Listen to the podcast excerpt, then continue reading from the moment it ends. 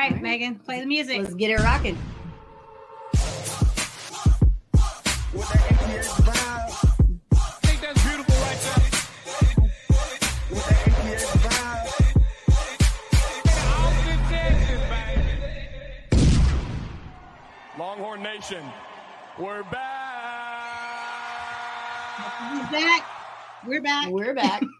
I love it. I love it. Well, hey, we have got an awesome show today. Yes. I'm really excited for this one. Y'all may have heard uh, a little bit earlier. We uh, have a very special guest joining us, uh, Trey Faltine, former former uh, Longhorn, Yes. lifetime Longhorn, and currently in the minor league system right now. He's going to join us, talk a little bit about Texas baseball, talk about his experience as a Longhorn, get some fun facts in there, and that is the opportunity for our listeners and followers to ask him questions too. He is Yes. open for that. So you guys, please You get stick to around. ask him directly. Yeah, That's awesome. absolutely. Absolutely. We've got some uh, Texas football talk, of course, a little bit of basketball talk, Super Bowl talk. We got a full Lots of show. fun Super Bowls. We have all the fun prop bets. Yep. So we will um, have prop like there's so many cool prop bets, but there's also like the added um, little nugget this year with like Taylor Swift bets. So those are kind of funny. but we're going to talk about just the likelihood of a punt, the like uh, how many punts. Oh, it's going to be so fun. Um, and also we have um, a really cool interview that Sark did at the East West Shrine Bowl. Mhm. And there's some really great nuggets from that. So we want to talk about those and just a lot. I know. I how, know. Was, how was your weekend, Megan? It was good. It was good. We uh first pitch dinner. Again, I'm I'm in full on baseball mode at this point. Uh so Texas hosted their first pitch dinner, which is great. It's where they uh honor the previous year's squad because you know right. baseball by the time baseball season is over, school's out, so guys kind of Yeah, move around almost instantly. Celebrate as much. Yeah, so they do. Uh, Texas baseball does awards um, during first pitch for the previous uh, year, and then it's also in alignment with the alumni game. So you Mm-hmm. get a lot of guys, obviously, that are back in town for the game. Good time to do the awards. You get to meet the new squad, talk about the upcoming year. So it was a lot of fun. It's good, uh, good, good. I y- liked your photos. yeah, it was a good time for sure. Uh, so definitely some questions coming into the the 24 season. Mhm. Texas is last year in the Big 12 uh, for baseball, um, but you know it was pretty cool. I feel better after kind of interacting and hearing from the squad, hearing from the coaches, and You drank all that orange I listen. I do every year. I, can I make arguments one way or the other? Of course, but every year, even though I try not to, here I am chugging the Kool Aid Go all in. I mean, why not? What's, what's there to lose? right. So, how was your weekend? Um, a lot, a lot happened. Yeah. So I, um, Nadia on third was it Thursday? Mhm. Nadia uh, won her districts in the wrestling, so she advanced to regionals, and that's this week. And uh, that's going to be Friday and Saturday in San Antonio. Yeah, Um, so that was Thursday, and then gold medal. gold medal. gold yeah, medal. she she won first in her district, so that was pretty cool. Amazing. and then yeah she's she's loving it and then um saturday I went to um WinStar with Mhm. my so this is pretty cool my brother last year mother's day thought it'd be really cool to give me my mom my sister and him like all tickets to see tim mcgraw and WinStar and he loves WinStar it's just you know just, right on the border. yeah, right of- yeah. the, in Oklahoma, just when you Mhm. go over the border. So um, it's supposed to be like the world's largest casino. It just goes and goes and goes. It's one, one massive, long, long, long, long, long casino. yeah. And on the outside, it has all the different buildings look like different buildings from around the world. It's really Mhm. neat.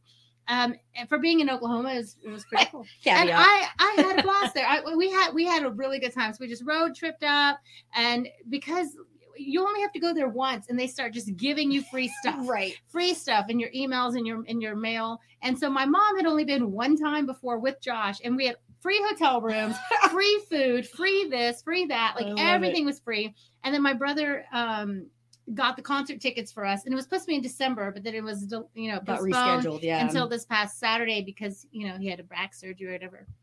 But I, it was a blast. The concert was great. The casino was great. My first 80 cent bet, I won 420 That's amazing. something you have the best luck with that stuff. I swear. And like- then I, so I cashed out and then I played on the rest of that little money. And then the next day I started with 20 bucks on roulette and I made a hundred bucks. So it was great. I, I like it cost them money for me to go there. I know, I love it. Hey, Dina, thanks for joining us. We just we see you. Akumal. Yeah, jumping in from Akumal, if you don't know, that is south of Puerto Morelos. So thank you Yeah. again for joining us. Stay tuned. Beautiful. Again, this is a great opportunity. We're gonna have Trey Faltine on here in just a little bit. Yes. Um, great opportunity to ask him your questions, your burning questions about Texas baseball and his time here. So, yeah, but I have to tell you something really Yeah, funny yeah. that happened at the Tim McGraw concert. Um, wouldn't have pegged you for a Tim McGraw person. I, oh no, I've I didn't realize how many songs I love Yeah, from Tim yeah. McGraw over the years. I mean, I, if he released anything in the last five years or ten years, I don't know it. Sure. But if the I mean, old- he dominated the 90s. Oh no, I like it. Yeah. I love it. I mean, I was like, oh yeah, he had so many good songs. And Indian Outlaw is always one of my favorite country songs ever. And Yeah. so anyway, what was hilarious is we're in Oklahoma, right? And we're at a concert, and they, you know, every now and then they put this camera on people in the audience.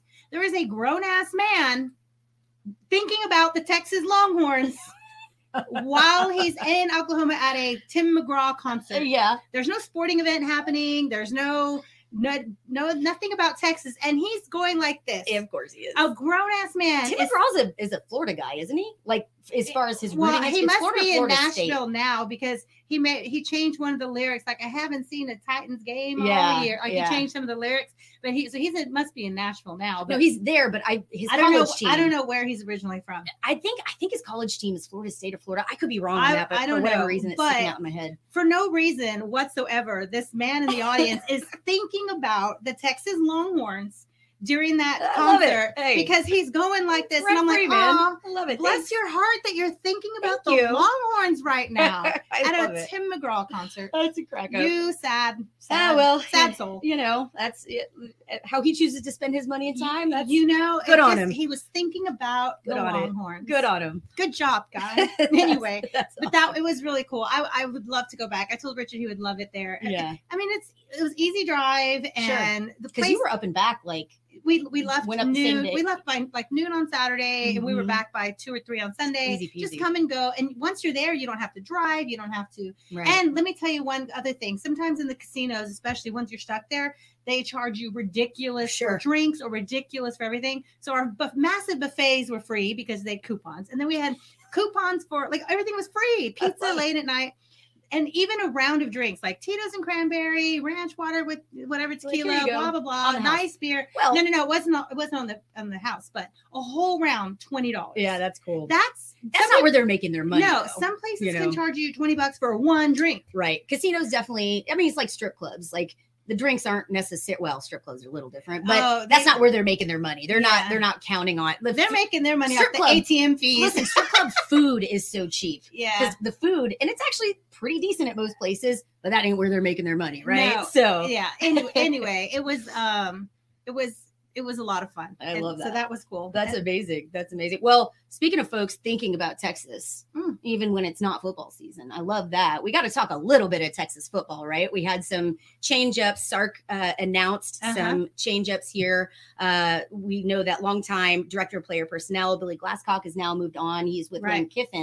Oh, um, at Ole Miss. everyone's with Lane Kiffin. I'm at Ole telling Miss you, now. that dude, I swear, he's kind of like Some, what is happening? And I'm not I'm not saying this as a knock. I see Kiffin as like the hyena that just like follows Sarkisian around picking up the scraps. well, you know? but you know they they seem to be buddy They're, buddy. they are buddies for because sure. they they're playing this game on social media together and like KJ Lacey was supposed to be at, at Ole Miss last weekend and he didn't end up going but there's there's they have this buddy weird thing happening and I think they're like a it's like brotherly competition. yeah, I, there's I, yeah watch for Ole Miss Yeah, Some- uh, something big is happening Definitely. there. Well, and you know, Chip Brown was talking about this earlier. That that move for Billy Glasscock to go over to Ole Miss was actually, I mean, Sarkisian helped that along. That's that you know, Chip was reporting that that was a favorable move on both sides. yeah Um, freed up some opportunity for Sark to then promote. mhm, Um, again, Brandon Harris gets promoted to general manager, which is a new position for Texas. yeah Um, again, that used to be director of player personnel. Uh, but, you know, we've talked about this with all that goes on with recruiting and everything that's changed and all the pieces that have to move. You know, this is the first time the University of Texas has seen this GM position, um, Mhm. but it is something that college is starting to trend towards. And you have to, you've got to have somebody With- that can manage all of that. right with these programs becoming way more professional Mhm. and now you have you're managing the deals you know not just scholarships you're managing nil deals Right. and all kind of things in and out of the program now it, it is more professional. It is going to there's going to be run more like the NFL or the MLB and all it, it within well for this position almost like the NFL now, right? Right. So a lot of schools, the big names, are starting to hire not director of player personnel or not this or that GMs. Like they need a GM right. who I guess he's going to report to Sark or is he going to report directly to CDC? He he reports to Sark. Okay. Um, but CDC oversees that position Right, as well, of course. I obviously. mean, But yeah, I mean, this is something that Brandon Harris and Coach Sarkisian have been in lockstep with everything. Mhm. Um, so yeah, I mean, it's definitely some exciting news there. Then we also saw John Michael Jones uh, get promoted to again director of player personnel. Right.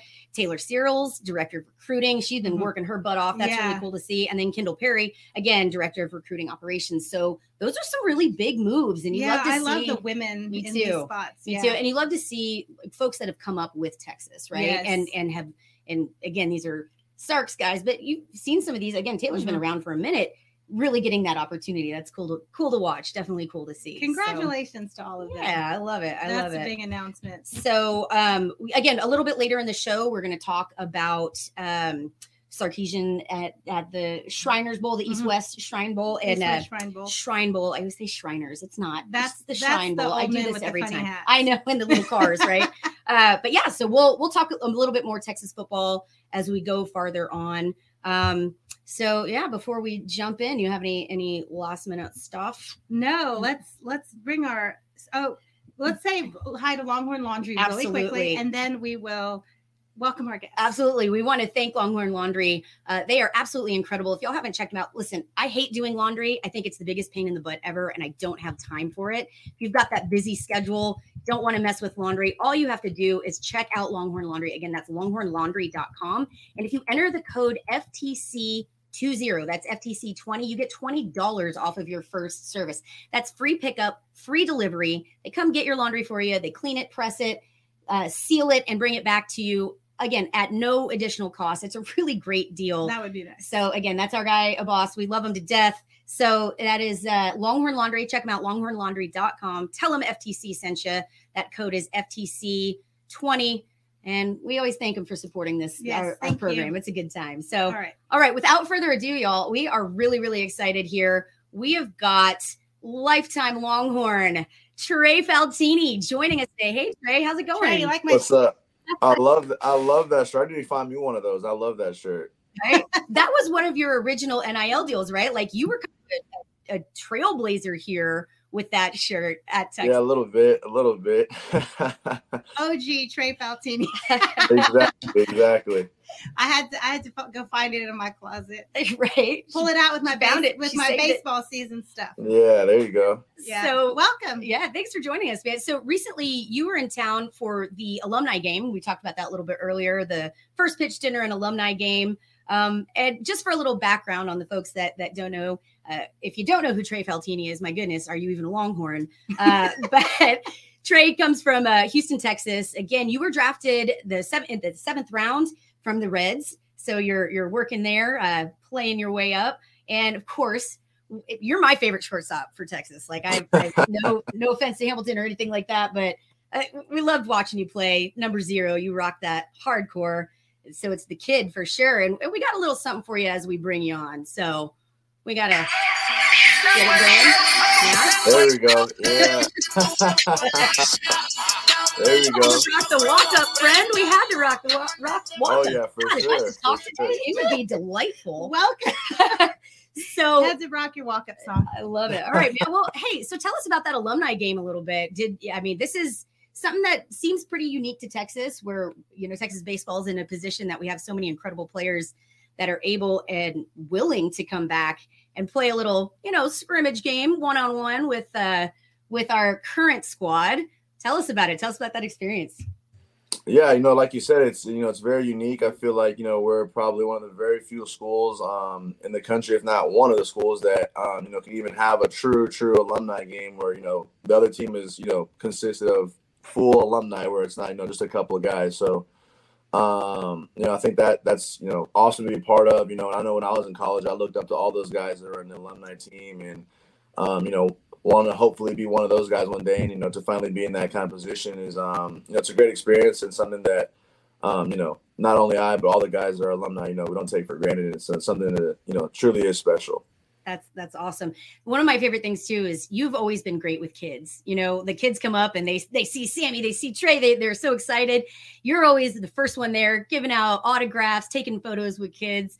Tell us about that as as a mentor, as you've kind of transitioned from playing at Texas now in the minors, you know, with the Reds, still being that mentor. I mean, you've got again, thanks for joining us. We know you've got some some training and some lessons coming up right after this. So how is that how has that been going from being player you know coming up through texas t- turned into a mentor Yeah, it's um, it's been huge. You know, I think one thing my mom was always you know on me about growing up, you know, is being you know always you know able to sign autographs and never being you know too big or you know feel like you're you know you're too big for other people, especially you know little kids that look up to like you know stuff like that. So um, a lot of that's credit to my mom. You know, she you know well, you know, both my parents obviously my my mom and my dad they both you know try to instill in me you know at an early age like you know you were a little kid at that one point or you were you know you may not remember but one time you were those little kids you know screaming at you know players asking for autographs and asking to sign your shirt and all kinds of crazy stuff like that. So um, you know i just try to you know as much as i can give back to those kids especially um, you know kids i know are true die-hard fans and you know love the game of baseball. You can definitely tell those kids you know from a mile away. So I try to you know make those kids happy and stay there as long as I possibly can, and you know make everyone make sure everyone goes home happy. That's awesome that's awesome yeah you speak of the diehard kids uh, again we loved your mom being out at the We- dish all the time edith We for love Edith. yeah. Everybody loves Edith. exactly Oh yeah, exactly for I, sure. i'm sure you roll your eyes sometimes you know your yeah, dad people know people know more my mom more than they probably know me. I know, no, I love it. Well, she's very vocal, but we always loved her. Now, I have to apologize for this because we did use what is probably my favorite picture of you that your mom happened to share with us a couple years ago of you at bat with the Banditos Black. Just mean mugging, just mean mugging, man. That is one of my favorites. Is that is that something that is okay to use? I, I guess I should have asked you that, but it's too Don't late now. for That's the yeah, no, we're all good. That's no, that's one of my favorite pictures, so we're good. Good, good. I love. I I still it feel sets, it sets the tone for the next 30 years. it's Oh absolutely yeah, it's fantastic. So yeah, so you know we mentioned Banditos Black. Your dad actually coaches baseball and played a big role. So you are the oldest of four brothers, right? You've got 3 Mhm. younger brothers. All of them, for the most part, are baseball. You've got one one black sheep brother that maybe Oh, yeah. in a different direction. Um, can you tell us a, a little bit about the role that your dad played in in shaping your baseball career, shaping your love for the game, or was it something that you were just born coming out and you wanted to play baseball, you knew no matter what? I think it's a little bit of both. Um, I think you know, I definitely you know, I think growing up, we went to a lot of Astros games, so I definitely you know saw baseball a lot more than I saw other sports. So I think that kind of um, you know, started a little bit. Obviously, you know, my dad loves baseball too, so I think you know, once you got two people that love, you know, something, they you know are going to be bonded by it forever. So, um, you know, once I started, you know, be able to walk, I'd be you know all about the the ball, the bat, and throwing around the house, stuff like that. And obviously, you know, having brothers makes it a lot easier because you have you know teammates forever for that in the house. So. Um, you know, there's it's a never ending, you know, practice. We'd be waking up in the morning, throwing the ball off the wall in the house, or you know, throwing each other after school, going outside and playing, you know, tennis ball, baseball, or wall ball, you know, all that kind of stuff. So, um, you know, it's huge, you know, my, and I think my dad was always there for us, and you know, allowed us to, you know, practice anytime we want, anytime we wanted to go practice, he was always, you know, there, and it helped a lot. You know, obviously that it was kind of like a family thing. All all four of us. Well, my brother, you know, he liked baseball at the beginning, and then he kind of he veered off once he saw Now, how which, crazy. which brother is this that kind of veered off a little Uh, bit? this is Jordan. This is the brother that's closest to me. So he's uh like the second one, I guess. Um, yeah, he wasn't as crazy about baseball as the rest of us are, but he would still be there and support sometimes. So, um, but anytime you know being in the street or like playing with the neighbors and stuff like that, he was all about that. But when it came to actually had to go practice or play, he was not about that. Not his So, uh, but he, he's actually one of the. He's actually we always saw like he was always stronger than us growing up because he did gymnastics. So you know we were always very jealous of him because he was strong and hit the ball farther than us- farther than any of us. But um, I think I think we uh, outgrew him now, so we're good on that. nice. All right. So let me ask you that. If you had to like go up, who would be the biggest challenge in baseball of your brothers right now? Like who'd be The the, biggest challenge. Yeah. Hardest one I wouldn't say based off skills. Probably my youngest brother, not based off skill, just based on the fact that he's like a super trash talker, like loves to be based about it. And if anyone that knows my youngest brother Roman will, you know, they they'd understand. Um, so I'd say not based off skill because he's the youngest one. We're very far in age, but just based off, you know, trash talk. If uh, anything remotely happens in his favor, he'll let me know about it forever. So Yes, I'd probably, I'd probably say him. Oh, is there? I love that. So All right.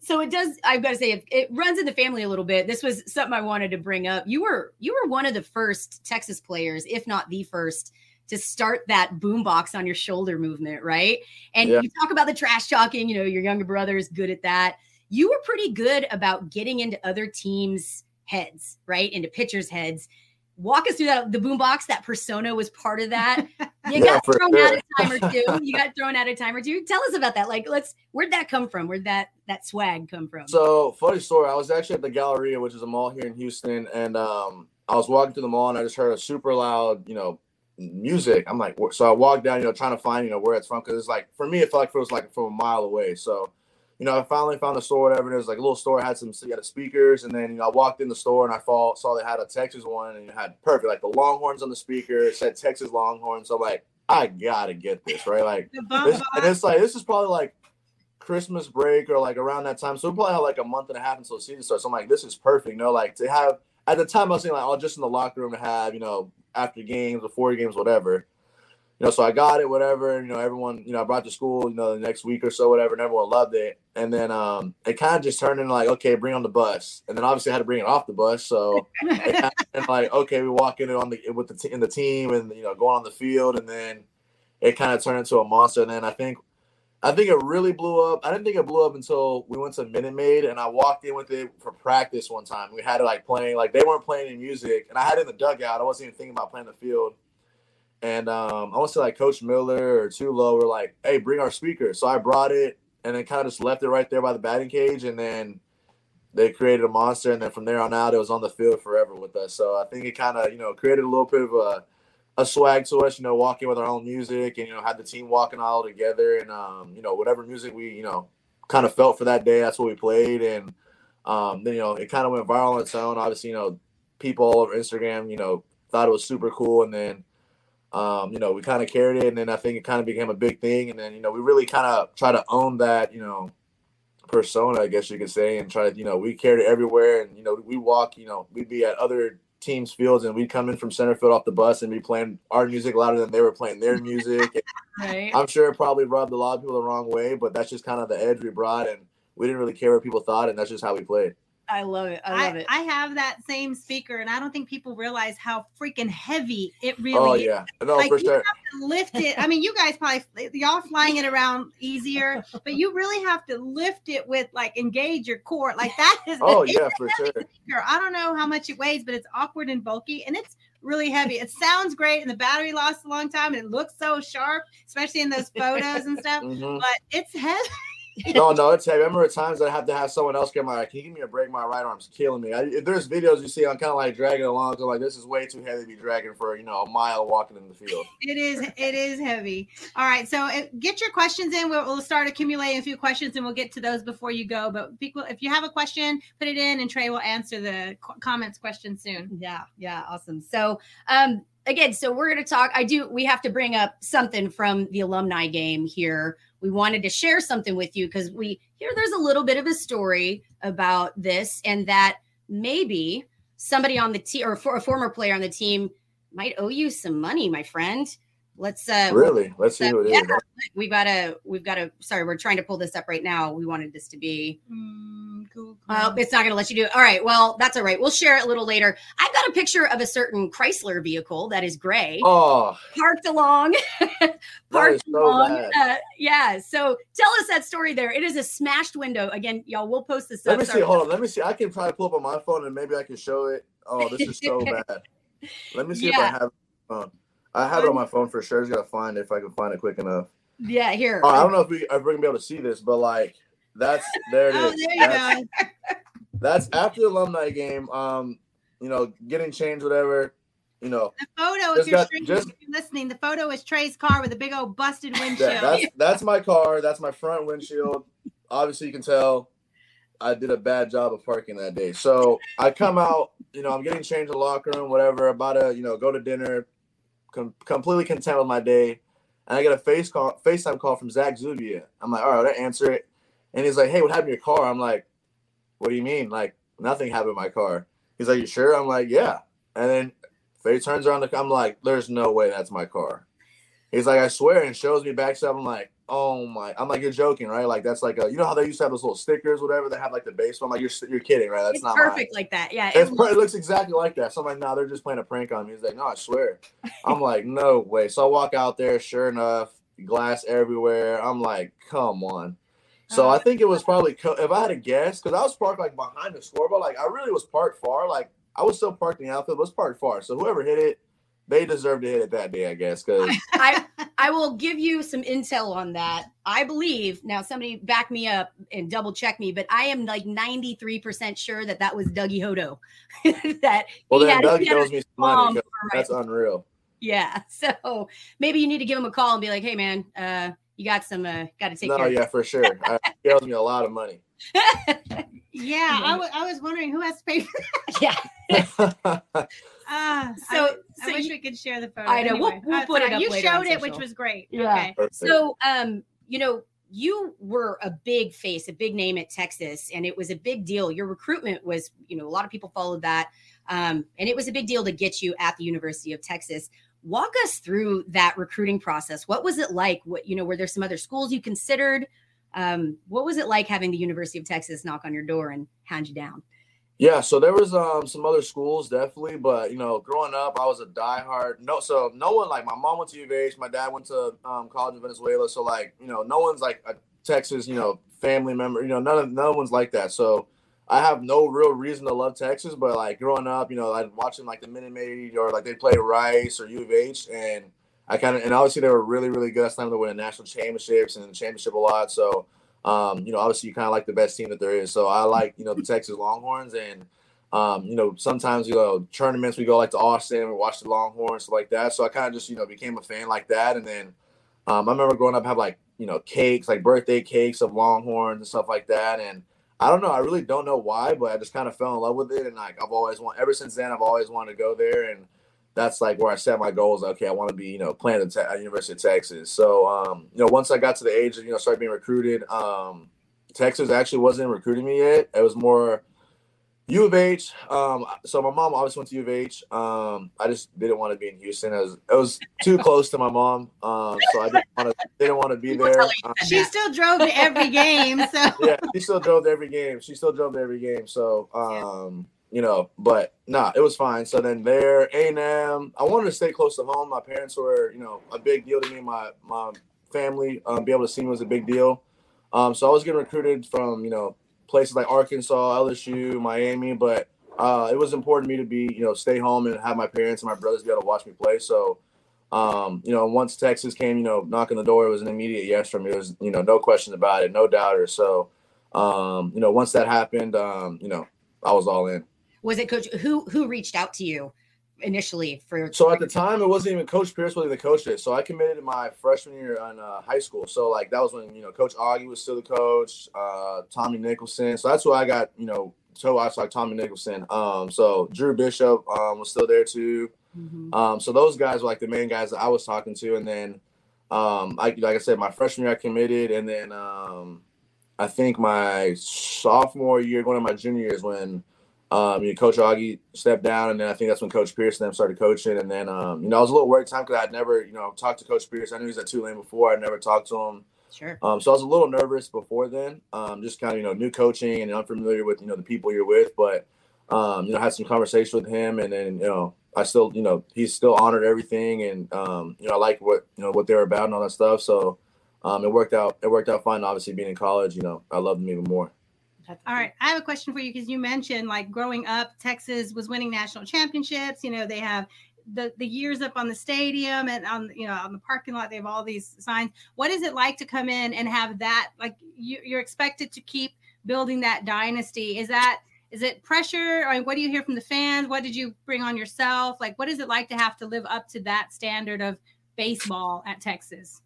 Yeah, for sure. You know, there's I feel like there's some you know pressure, you know, outside pressure from fans. You know, they you know for most people, you know, all their lives they've known the Texas Longhorns to be you know one of the best baseball teams, best baseball programs out there. So, you know, to be in that situation and have that ability to you know be in those situations and have that kind of you know pressure, I'd say, on you.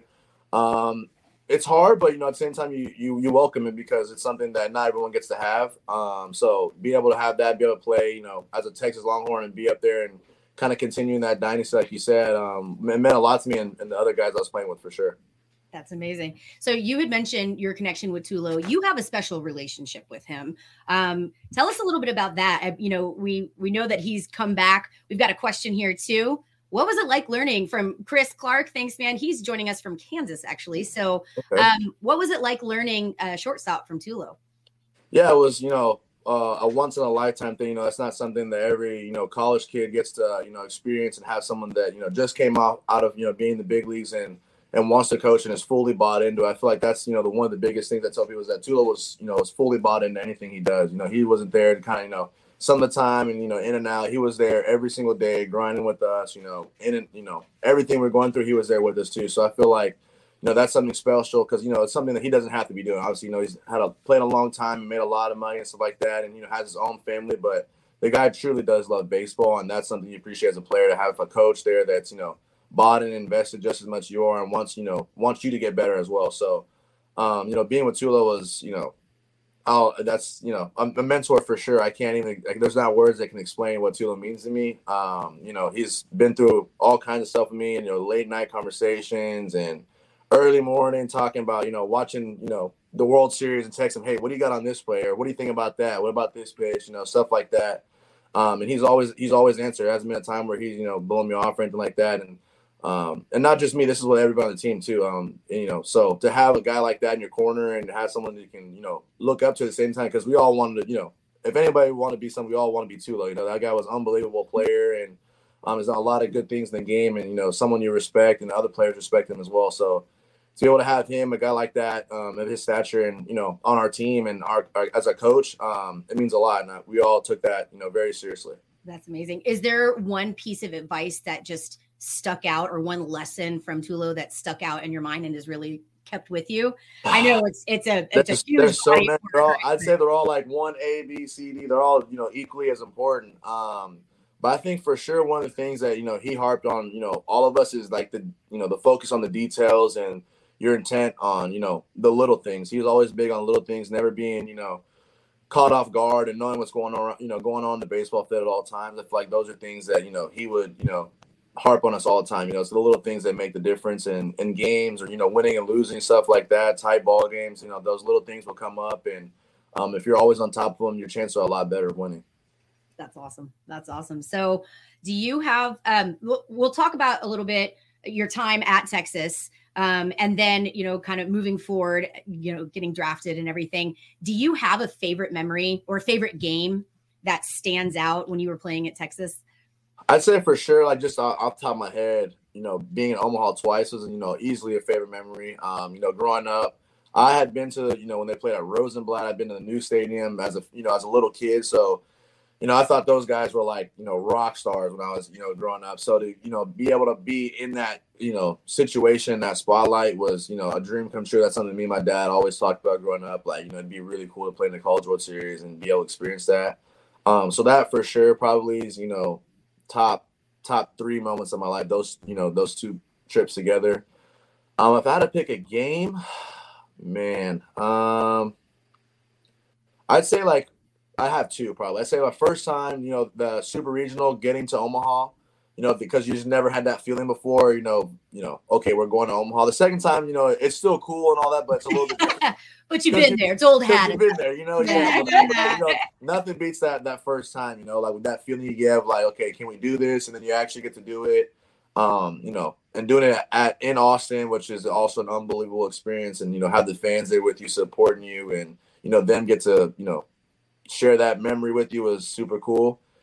And then if I had to pick a certain game, um, I'd honestly say that uh, what was that 2022, that game two of uh, the Super Regionals when we are down. I don't even know what it was, seven to two or eight to one. Eight, yeah, it felt like it felt like a lot. Um, you know, we had I don't know, it was like the bottom of the seventh or whatever it was, and we were down. You know, I felt like a lot of people probably thought, you know, good season, you did all you could do, but you know, we, we're not getting back this year, and you know, as Texas fans know, we you know came back and won the la- you know last inning walk off, and you know it was you know something to be a part of was you know unbelievable because you could just see you know the other team kind of just crumbling little by little, and you could definitely see the pressure starting to start to get to him a little bit, and you know, and blowing that lead. So I say that game just was a not because of what we did was what we did and like at the timing of it, you know, it was a game two. If we, you know, if we lose, our season's over with, you know. So I feel like that with our backs against the wall, basically like you have no, you, if it's now or never, and you know, for us to come through in that in that spot, and then obviously, you know, the next game,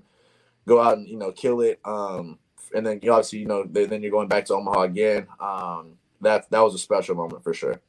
That's awesome. That's awesome. So I you guys get some really badass swag. Like the the kits, the the the gloves, like what what did you will just never trade, never give away? Like what's like just some really special swag, like Texas baseball swag? Cause y'all cause I saw like we just ran into the baseball players last week at the hockey and they got these beautiful pullover sweaters. Well, the guys who had a 3.0 and higher had that really cool, it's not pink, but it was like this really cool Tan. It color. was like yeah, a it's like a cream t- tan. creamy tannish Yeah. pink color. It's like a I don't know, like a light salmon. I don't Yeah. know. It was badass, and you, on- you can only get it with the Texas T, and you can only Mhm. ever get in a 3.0.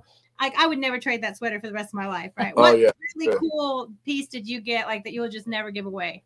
All right, well, I got some stuff, but first of all, they've been getting way cooler stuff this. That's one thing I would say. Their stuff now is like, hold on, why can't? Why did? Where were we? We didn't get any of this. There's like we had obviously, you know, our stuff was really good, but their stuff, like I don't know if it's Nike, I don't know what it is, but it's taking a whole different level, and their stuff is unbelievably cool now. Yeah. So I'm I'm jealous of them because I'm like, I wish I had some of this stuff. I'm, you know, when I went back to Austin, I'm like, hey, can I get that shirt off you? You got another one of those, like, 'cause they have some stuff that I've never seen before. I'm like, where do you guys get this stuff? But Yeah. um, no, I mean, there's stuff and everything I've gotten from Texas for the most part. Um, you know, my mom is always big on you got to keep it. You know, you don't give it to anybody, don't sell it. So I don't have to say there's anything that I've gotten that I've given away. Um, if anything, you know, I get to like my brothers, or you know, they wear my stuff. My brother actually gets a lot of uh, a lot of you know trash talk at because he goes to Texas State, so he gets a lot of trash because he wears my Texas backpack to Texas State. So he actually texted me the other day and said the professor got on about it and like kind of embarrassed him in the middle of the class for having a Texas backpack. But he's like, oh well, he's the response he told me. I'm trying to remember exactly what it was, but something like, oh well, that's a better school in Texas anyway. So which, which is in my opinion was a good response because I'm a Longhorn. So I'll, I'll take it, and I go to Yeah, Texas State. exactly.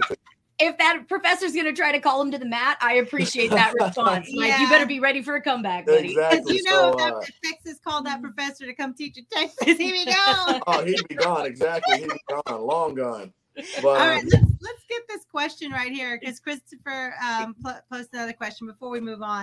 Have you gotten a chance to meet Elly De La Cruz? If so, is he as fast in person as he looks on TV? Oh yeah, Elly. The Elly's stu- like he's probably the fastest person I've ever seen. Uh, what makes it different? Like there's people you know that are fast, but they're kind of like you know normal height. Elly's like six seven, so like his speed just looks even more. Like he takes like three steps in that first base. I remember last year in spring training, we're doing like you know rundowns or something like that, and like no matter how fast the people were running, he was catching. Like they could be five steps ahead, already be at a full speed. He was catching them no matter what. So that's probably the fastest person I've ever seen in person, live. Like that dude's unreal. That's awesome. There you go. That's awesome. Good I love it. question. So, as you moved from uh, Texas into again, we we mentioned you were drafted in the seventh round. Talk to us about that experience. What was it like hearing your name called uh, on draft day? Now, you had had some experience in 2019. You were drafted by the Red Sox and chose to turn that down, come to Texas, play play at Texas. So, what was it like getting called by the Reds? You, you know, a- after you finished your college career. Yeah, um, you know, it's a, a dream come true. You know, finally, like you said, in high school, I, you know, had the chance. About, you know, I really want to go to Texas, and that kind of where my mind was at. Um, you know, coming out of high school, so I wasn't really too concerned with, you know, the draft at that point. Um, but you know, coming out of college a little bit different. You know, that's something you know look forward to, especially as a college player, to come out, you know, you know, turn pro and you know make your dreams a little bit bigger, and you know, start to you know take that professional step. So, um, you know, when that you know when it happened, I was you know very grateful and. Um, is you know a big day for me for sure. My family, you know, being around and stuff like that, and just being able to you know be with them and all the long nights and stuff like that. You know, being with my dad or you know in college stuff like that of grinding and you know not knowing it's gonna you know work out the way you want to. Um, it just be how that you know that simple moment um was big for me and my family. You know, my dad was next to me too, so to be able to have that um experience with my dad was was big for sure. Um, and you know now being you know in that life and you know trying to you know work your way up um it's a grind for sure that everyone goes through so um now just trying to get better and you know take it take it season by season day by day Love it. Yeah, that must have been really special to have your family right there, especially your dad that had Mhm. coached you and been with you and and, and helped. Again, we we know Edith is going to su- support you no matter what. Oh, And for sure. having your dad next to there that that worked all those times on the field with you, Right. That had to be a truly special moment. Awesome. All right, so let's look ahead. You've got to spend a lot of time recently with this new team, the, the 2024 team. What are you most excited about? What are you looking for? What players should we really keep an eye on that you're seeing? Because you've been practicing with them, in the room with them. What are you seeing for this new upcoming team? Well, you know, I'm a little bit biased, so I'm for sure going to say, you know, J Flow. Um, you know, I, I'm always watching all the short sides, you know, all the infielders, but especially the short side, just because that's the position I played. You know, I feel like that's a, a demanding spot, especially playing, you know, such a high level team and high level program like Texas. Um, so I for sure think J Flow's going to have a great year. You know, I think he had a great fall, and I'm just talking. I feel like he's in a really good spot, and um, he's, you know, take some some big strides. And I've seen alumni game, you know, making diving plays and stuff like that, and you know, he's to hit. So. Um, I think J Flow's, you know, due for a big year this year. Nice. That's awesome.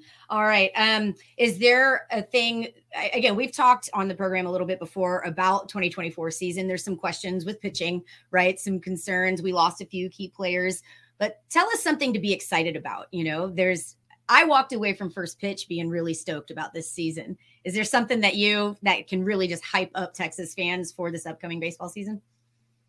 Oh yeah, I think you know there, there's always gonna be you know things to be said about the team, and we're no, you know we're never gonna be the team that people want us to be. So you know those expect- expectations are always hard to meet, but you know you embrace them too because they kind of give you something to play for. You know, try to you know obviously make the fans happy. And, you know, try to you know show them that you can do whatever they say you can do, and you know prove them wrong, stuff like that. So I feel like you know you need some of that too at the same time. Um, but I think these guys are gonna be, you know, I think they're gonna be fun. I think that a lot of them are, you know, they've got some key guys coming back from last year. They've got, um, you know, guys in, in some in some big spots that have been there before and, um, you know, played in big games, stuff like that. And you know, I think what happened last year was very unfortunate, and you know, it things that you can't control. You know, it sucks to lose that way, but it is what it is. I think you know those guys got a kind of a, a chip on their shoulder this year, and I think they're gonna, you know, are they're in it, they're in it for the right reasons, and um, they're gonna be a special squad for sure. I love Good. that. I love that. All right. Well, we know you have um, you're training people. You have uh, Lessons coming up. lessons yeah. coming up. So we have a couple of fun questions that will go quickly, just to so people get to know you a little bit better. Um, what's your favorite holiday? Halloween. I love That it. was easy. Why? Easy Halloween. Why? Uh, I'm a little. I love to like you know dress up. So, I anything get my hands on to dress up and kind of be scary or you know people be incognito a little bit. I'll, I'm all for it. What was your best Halloween costume? Yeah. That I would say I would say it's the best just because it's you know like OG Halloween is uh you know Michael Myers, but I think it's good. But I play it the way I play it makes it even better. I'm just super quiet. You know, I'm not. No one knows who I am. I'm super discreet about it. Like it's it, it's the whole character you gotta you gotta bring into it. Your mom told the story. Didn't you like terrify some girl or something in the neighborhood and she kid. went screaming or, or some kid or something? May, maybe something like that. Yeah. you you must have really sold it. We'll just leave it at that. All right, go ahead. All right. So if you had to choose, you only get to choose one or two: big city or country life. Country life. All right, I like it. All right. Country life. Yeah. All right. What do you like to do besides baseball? Other have other hobbies or activities? Uh, I like to surf a lot. I like being at the lake. Um, you know, especially in Austin. I love being at the lake in Austin. Um, you know, I used to obviously, you know, obviously I had a brother, so you know, I used to play all kinds of sports growing up, basketball. You know, anything we could play. You know, growing up, um, stuff like that. Backyard baseball. You know, I know it's still baseball, but you know, it's a different kind of baseball and a little bit, you know, different. So I say stuff like that. I like to do fish, stuff like that. Like it. I like it. All right. This is a little bit of a weird one. Do you prefer showers or baths? Showers. Oh, baths are ridiculous. Nobody's got time for that. I, No. I, love that. All right. So we'll give you one last one, and this is the topic that we're going to move to in the four o'clock hour. Super Bowl. Um, who are you picking? Taylor Swift or no, I'm just kidding. Kansas City, Uh, we're off on that one. Kansas City or San Francisco 49ers? I'm a? I'm a I'm a diehard 49ers fan, so I'm a bad person to ask, but I'm a I'm a 49ers fan. I think, you know, I respect Mahomes. I think he's an unreal player, but there's just no way he can keep winning. Like, come on, like he keeps winning. I don't know how, I don't know why, he, keep, he keeps winning. He's got to lose at some point. So, you know, hopefully my 49ers can take him down. All right. Well, good luck to you. it. Good luck to your guys. They are two point favorites. So Yeah, we'll see how it goes.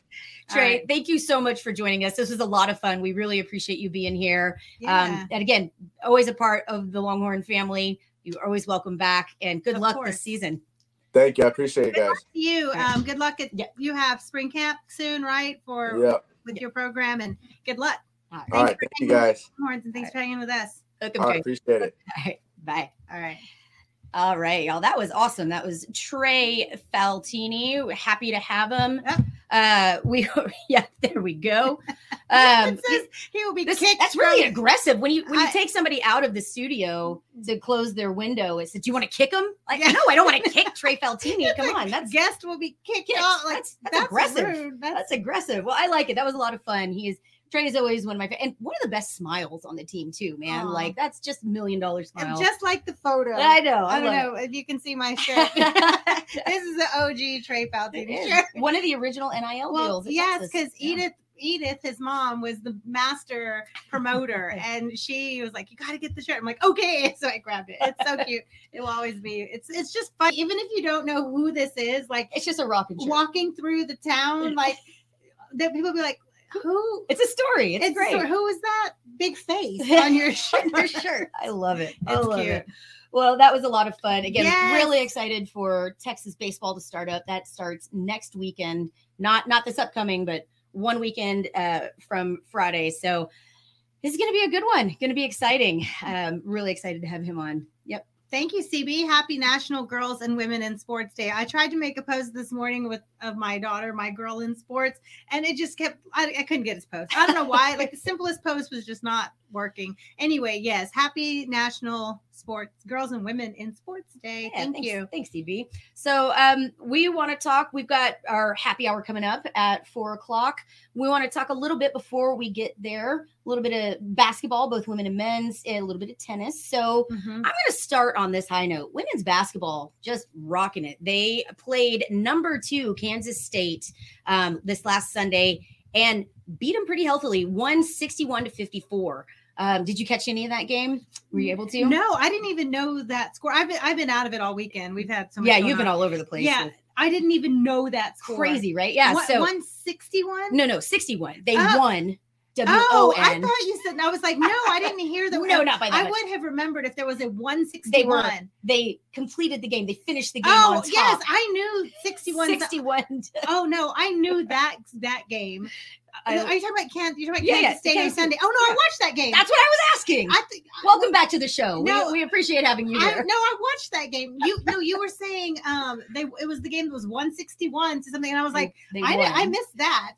No, I watched the Kansas State game where they won the game. All right. 61. Oh no, I so you're back it. with us. Got it. Yes. All right. So Kansas State was in a flurry at the end, trying to to to get back, and they were up by what 17, Mhm. and it got down to 10, and then nine, and then four. Oh, Yeah. it was scary. it Yeah. definitely, it definitely was a, Yeah. you know, Texas got up big. Again, this was played at the Moody. Yes. Uh, Texas got up big.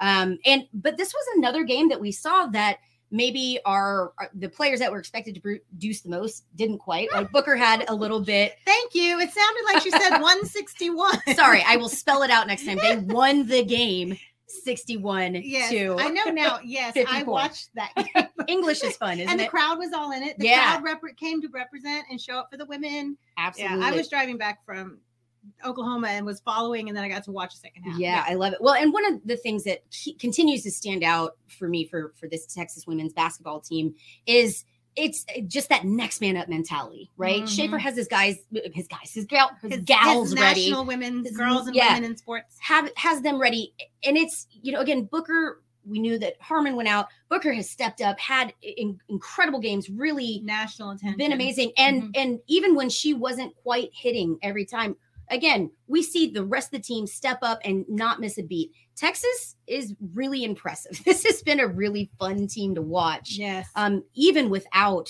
what was anticipated to be our star player in Rori Mhm. it's been a really fun time to watch this squad and that was coming off a tough road win at Mhm. Baylor. I mean, they they were they dominated. They were amazing. And then to come home and keep that energy, Mhm. and the crowd showed up and it Mhm. was number two in the country kansas state and texas owned them for i mean 37 min- 37 of the 40 Yeah. minutes texas controlled the game it was it was exciting to watch i i just i really enjoyed i'm getting i'm really impressed um, with the way they're, like you said, they're stepping up. They've lost, they've, they've even um, Madison Booker with the in, you know injury. Was she even going to play? Mm-hmm. Right. And then to play at Baylor and then recover so quickly and then play again, and then you Mhm. hear the coach afterwards saying that you know that they're limited Just and they're getting training and then really having to gut it out.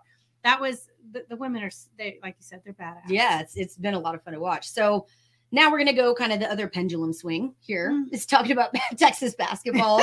um, kind of you know, watching the women, it was a little bit of the opposite uh game, the way the game played out uh for the men recently. Again, Texas had what was and I, I hate to be this blunt, but it is what it is, had the worst half of basketball that this team that I can ever recall, if not the worst half in Texas basketball we've, history. We've had some ugly basketball before. yeah, it it was rough. it So- was ugly. Texas only scored 19 points in that first half. Um, just couldn't get anything to go. Uh, you know, three pointers weren't going, shots weren't going. I think they they were shooting well below 30% in that first half. Um, don't win a lot of basketball games At shooting home. below 30%. What is going on at the Moody? What is going on at You know Moody? what's crazy is Texas, and you know Chip Brown had mentioned this before they went off. That Texas men have won three games on the road in Big 12 play, and no other team has. They're winning on the road and have only one win at It- home it is. in It's like a- conference play. right. They went on the road and beat top 25 TCU. Mhm. And then, okay, let's talk about that real quick. With the horns down shirts. Yeah, I had they- a fun moment from that that. they paid all that money um, for horns down shirts, and yes, they had to pay for the licensing to use the, the Longhorn, right? Yeah. They paid for all that. They used the horns down shirts. Five hundred students are there at three in the morning to, To- get in line to to, get their, their free shirts. horns down shirt. Yeah. And Texas whooped their butt. yeah, one by one by 11 in Fort Worth. yeah. that was again that was a game that texas was just firing and and couldn't miss. And Oh, they were playing together as a team. Then we come back home. You're right. It is really just mind-blowing to me I don't get why they, they're not excited to play it. I mean, no, I'm not gonna say they're not excited to play. I don't get why they don't perform at home Right. the way they do on the road. right. Yeah i mean it is a big mystery. And we've we've talked about this in the season. A lot of people are saying the same thing. The the crazy thing about this team it's not like they don't have the talent. It just the consistency isn't there it is just up and down on any given day you don't know which texas team you're going to see step out onto this court again listen we had brock cunningham show up and he actually played a pretty decent game this game He's Mhm. been struggling a little bit lately um but it just felt like it, what do you feel is the problem? What do you feel is the problem with this Texas team with the lack of consistency? Is this a leadership issue with coaching? Is I- it a leadership issue with the players? What, what do you think? I don't know. I feel like Iowa State knew exactly how to defend Texas. They put Mhm. them out of their own game quickly. They shut down Abmas. They shut down Hunter. They shut down. I mean, Disu didn't get going to the last few minutes. And all props to the team that they didn't quit. They never right, quit. Right. Uh, they fought back. They got within one possession at you know with a few few seconds Yeah, left. they, they came back from 18 down. yes, to, make it within a three point game. They Yep. fought back. They did not quit. Um, Disu got hot late, but they didn't even hit a three point. They didn't even hit a three pointer until just a few minutes left in the game. Iowa State knew, ex- and and Iowa State was shooting really well, taking it to the paint. They were aggressive. They just, they were just. It was their night. It was Iowa State's night, and they just put Texas out of their game so quickly. Yeah. And yeah, um, it's it's a struggle. I, I agree. I something that strikes me when I watch this team, it feels like I'm not saying the team doesn't like each other, but it just feels like they're lacking. They're Disconnected. Yeah. They're not playing as one. You know, it it feels like they're not on the same page necessarily. When they are, man, these guys can't be stopped. If when Texas is on their game, you know, eh, you asked this to Zay earlier. Can you imagine if all five guys on the court were playing their best ball at the same and time? he was like, right.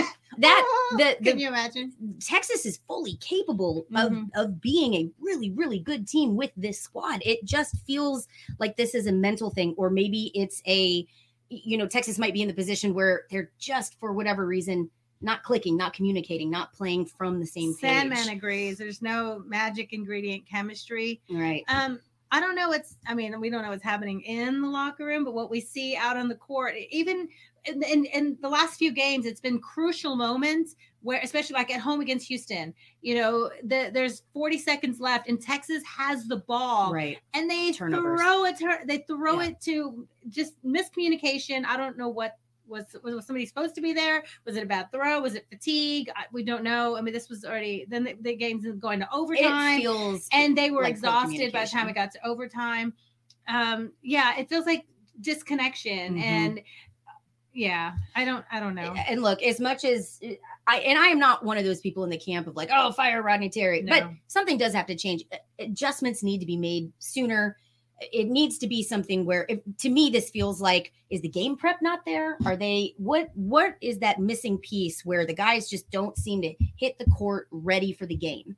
Right, like that. especially at home. That to me feels very much on the coaching staff. Mhm. Um, now I will argue too. Again, Coach Terry is still working with guys. Like he hasn't gotten quite his guys in the program yet. This is still kind of a piecemeal team.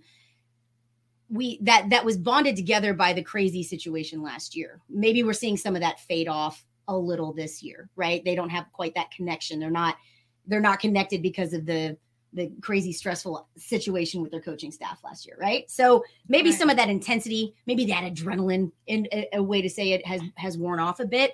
But it feels like this team is lacking, uh, just in personnel. It feels like this team is lacking a guy that will take charge and put the team on his back and say, "Look, this is my team. Let's run this. Let's, you know, the player led team." I feel like that that fire, that piece is missing a little bit. I, I would agree. We don't have that one.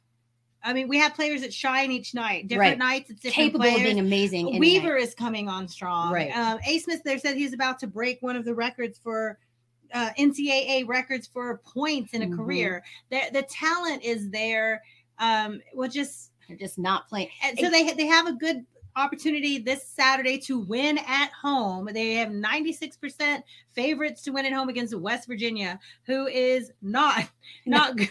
Right. West Virginia is three and six in the Big 12. I mean, I say that, but then Texas is what four and six in Yeah. the Big 12 Listen, Texas is down towards the bottom. West Virginia is worse, but and Texas lost at West Virginia by one possession By on one- the road. Right, by one possession. So there is some opportunity. Texas has eight games left. Yeah. Uh, four at home, four away. Now, if the same trend continues and Texas keeps winning on the road, which would be a huge That's not likely to keep winning on the road. agreed. I, and again, especially considering That's who they have coming up. sustainable Right. on the road. Houston coming up. I mean, there there are Baylor coming up. There's some really tough games on Yeah. the road.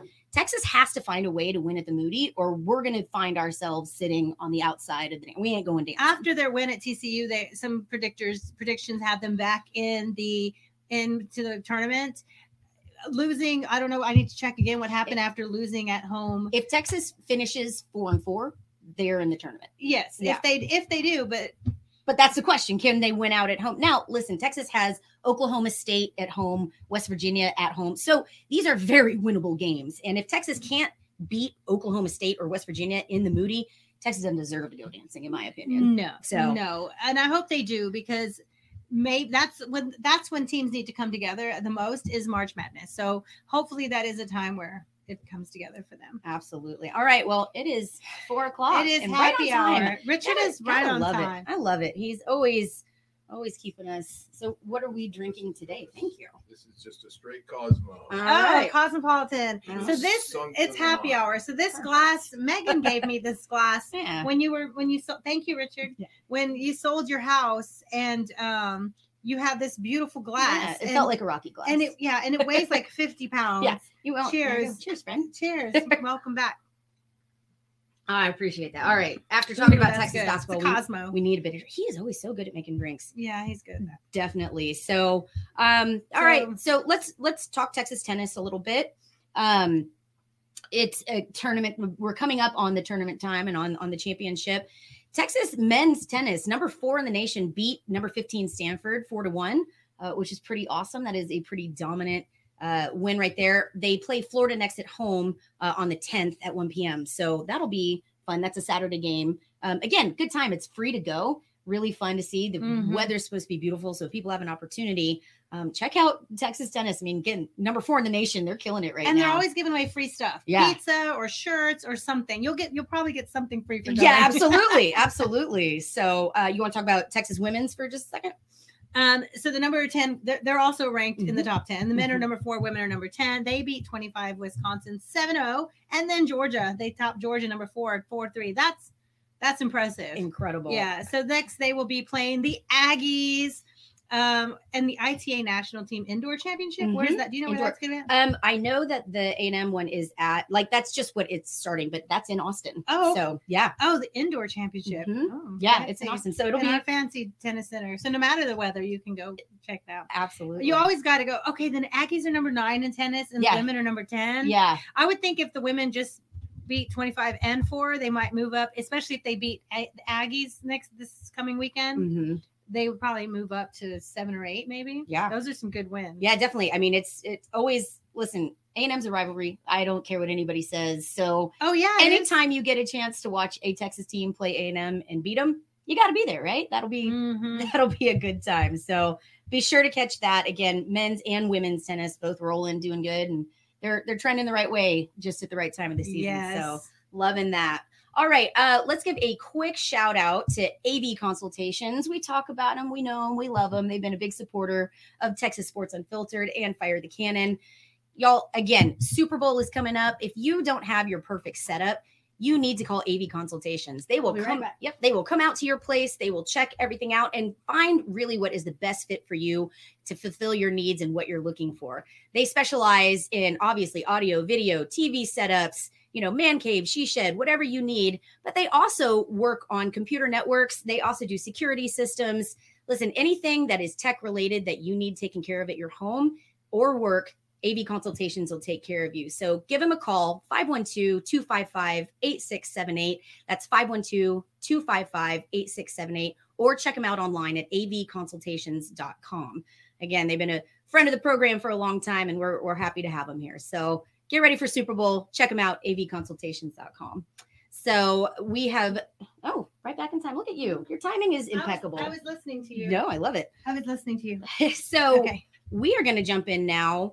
Uh, and listen, we're going to talk some Super Bowl. yeah We're going to Super talk some Bowl. Super Bowl. Super Bowl Sunday is this Sunday. Everybody knows CBS 5:30. So CBS means um, uh, Tony Romo. Yeah. right? Yep. Okay. Tony I, I love Tony Romo. I don't mind him, but he gets a little crazy sometimes. He Like, predicts the future on every play. but he also turns into a weird, like, he goes off on his shticks. It's like, dude, bro, But bring it back. They all do. They all talk about I random don't stuff. I, I. I like Tony Romo. I right. I think he's the fact that I don't know if it, I love or hate the fact that he predicts everything. Like, why couldn't you do it as a quarterback? As- Like as you act, he literally reads, okay, the linebacker's going to go do this, and then they're going to come, and then the, uh, the route's going to be here, and that's exactly what happens. Yet when he's the actual quarterback, he fumbles the snap, and yeah, not bitter at all. no, Not- I not bitter. actually, I mean, Tony Romo won a lot of games, just couldn't, just like every other Dallas Cowboys quarterback in the last 25, 30 years, I like couldn't get over that last hump, but that's uh, okay. That is true. So San Francisco is favored in this game by two. So mm-hmm. essentially, like this is a wash, right? Like Yeah. another one where it is just going to be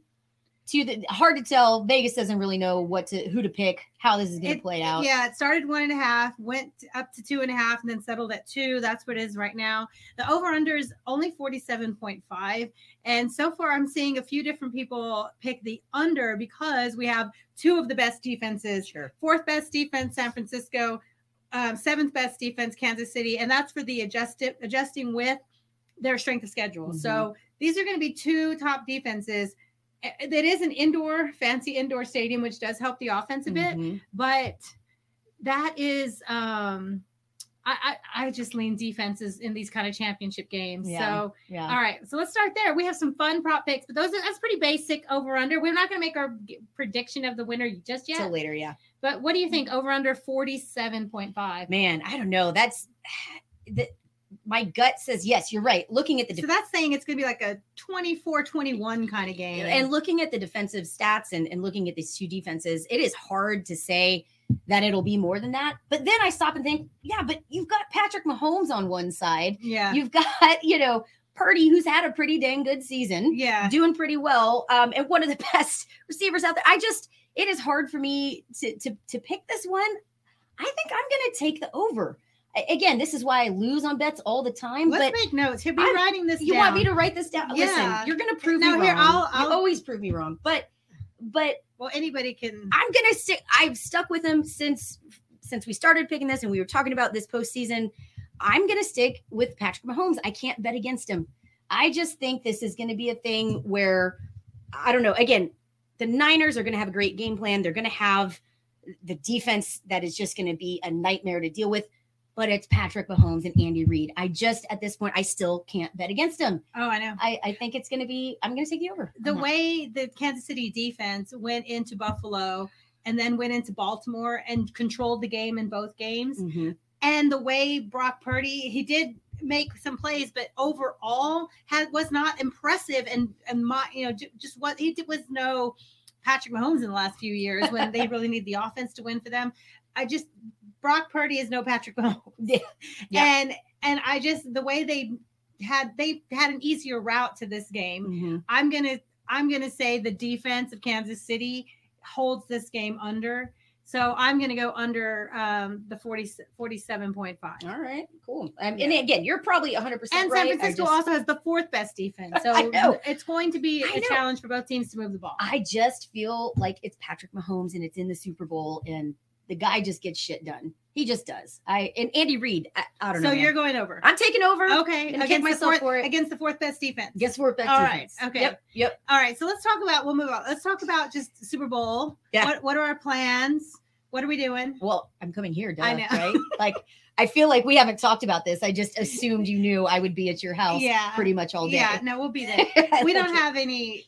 So okay, so uh, sometimes I like big Super Bowl parties, um, but usually I don't. I- like because when you get there, like I like you can't watch the game, you can't hear the commercials, you can't pause it and run to the restroom. I like big Super Bowl parties with the right people. Like if it's people that care about football Yeah. and actually like want to watch the game and not just the commercials, Yeah, then I then I'm in for it. yeah. So I'm cool with that. But yeah, when it gets to the point where like people are only there for the commercials or only there for the halftime show or whatever, Well, I'm like, I I actually want to watch the game. I don't mind that so much because kills me. Those are all the things that make the Super Bowl for everybody. Right. I you dig know, it. the halftime show, which we'll talk about that Usher. You know, the you know the the commercials are fun for everybody. I, I think those are what make Super Bowl fun for the whole family. I'm not knocking But that. be quiet while I'm watching the Right. game. Right. I the reason I don't like Super Bowl parties is because then you get the like rando dude who shows up in the Patriots jersey, just him. So you're gonna be mad that I'm wearing lion stuff. No, I'm talking about a Patriots jersey. It's, it's specifically There's the there's Patriots. the, there's, There's a always the one there's guy. a Patriots jersey There's- guy, There's always the one guy. and you know exactly what I'm talking about. I do. that person shows up or you know i have no i like the two fans of the teams that's always fun or just football fans in general i'll show up with the titans jersey i don't care but there's always that one patriots jersey guy i don't i don't need that my, Yeah, i don't out. need that at my at my football So party kick him out. Just don't let him show Yeah. out. You like change or get out. Like that's yeah not. so the so for the last few years we've just been watching the super bowl by ourselves Yeah. in our house and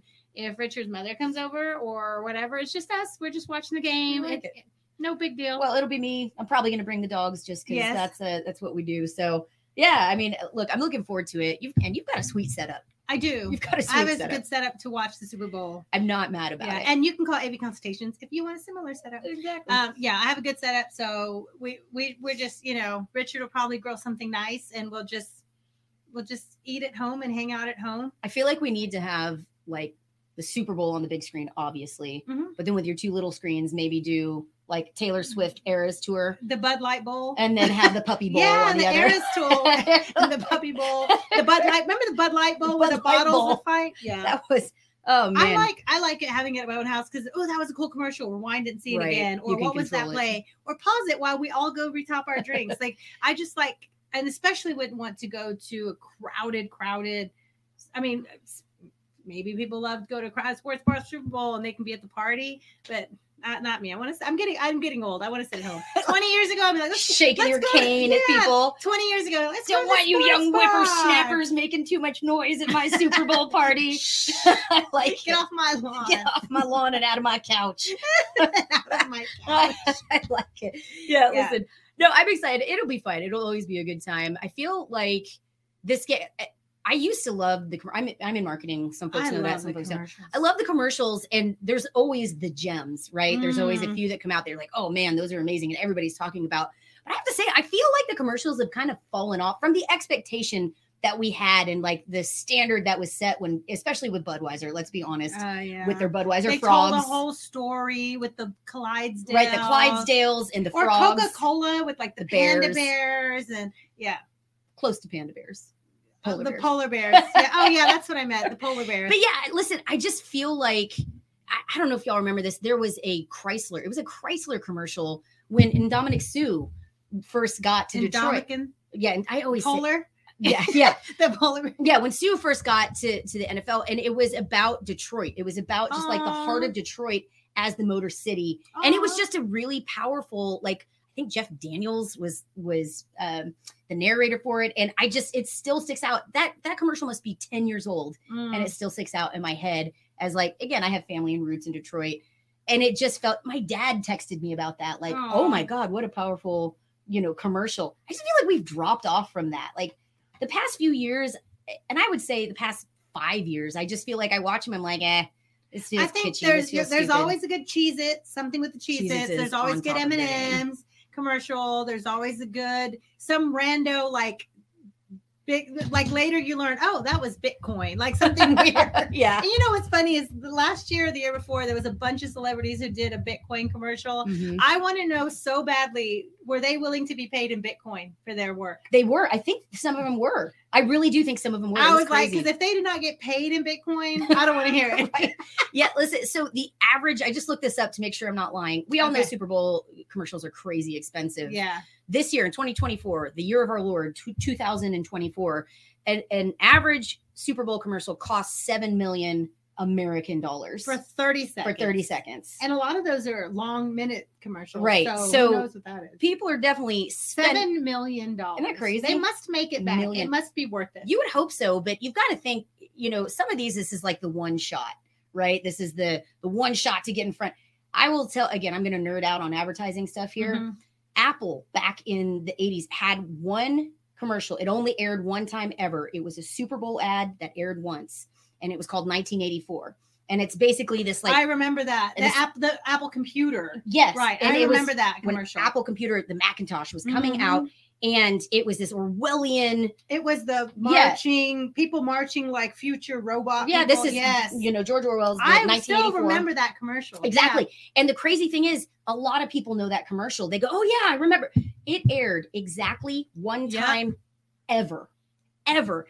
That to me is brilliant. If you can have that kind of impact, that helped to me launch Apple Oh, and and the Macintosh computer.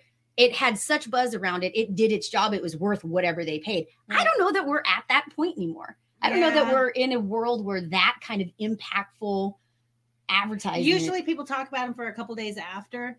Um, so CB says you look forward to the movie trailers. That's yes, they do do like a two or three minute, like massive trailer for a couple of big movies, summer blockbusters that are Mhm. coming. Yeah. That's good. And those are always like super long. You get the like three if minute. Any big movies that I know that are coming out soon that Maybe this is- have a trailer during the Super Bowl. Maybe this is when we finally see the trailer to the EA Sports. Right? Everybody thought it was going to happen Oh. in, in during the Hey playoffs. Victoria, Yeah. welcome. So I don't know. I just feel like overall the quality of commercials is has Mhm. gone down. They're not as like heart, you know, they're they're not as heart wrenching or or Maybe funny or maybe or maybe I'm just jaded and old. uh, yeah, heart wrenching commercials are sweet and nice and Yeah. make everybody go, oh, but also like we're partying watching the biggest football game of the year. I don't want to think about my dead grandma right now. You No, know, like yeah, the Coca Cola. it- But it- but that was I don't know. I thought that was a good one. That was powerful and it stood out Mhm. throughout. All right, I would love to hear y'all that are listening.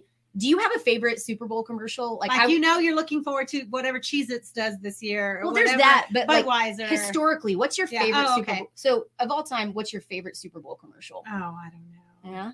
I don't know. You know, I, listen, I have to say 1984 for me that I talked about, or I still like as a kid, I was a child and I still love these. I was a child wearing Budweiser merchandise Bud, because of the frogs. Yes. And it was so unexpected. the bud.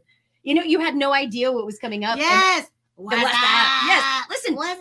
Budweiser and Bud Light Like, had it- so many incredible, and it was nothing but these dudes on the phone went, "What's that?" incredible. Yeah. Was in the dilly dilly. Bud Bud Light and, and Anheuser Busch in general has Yeah. had some pretty incredible stuff. Even the dilly dilly. and they do something for everyone because they'll do the Clydesdale romantic Mhm. love story of a horse and a child, or whatever, and then they're like, "What's that?" It's good. It's good. Yeah, Listen, Victoria agrees with you. She likes the frogs. the frogs were were incredible. All right, CB. So you're a what's up M&M has, I think M&M has done some clever little things where they ate or one where the the M&M got eaten or The, something? the M&M characters were debuted on this the yes, Super on Bowl. the Super Bowl. I, I remember the M&M. Fun fact: uh, Did y'all know? The oh the E E-Trades. Trade babies, hair of the dog. Like Ah, the see, E- okay, I remember. The, did you like the E Trade, the dancing E Trade baby? Um, it wasn't my favorite because it was a little creepy to me. Same. I thought it creeped me out. But people talked about Absolutely. it. It did its job. It, It did, did its job. job. And it probably made a lot of people go log into Yeah. E Trade absolutely. because they kept it going. So it must have worked. yeah, absolutely. But yeah, the dancing, but that was in the time where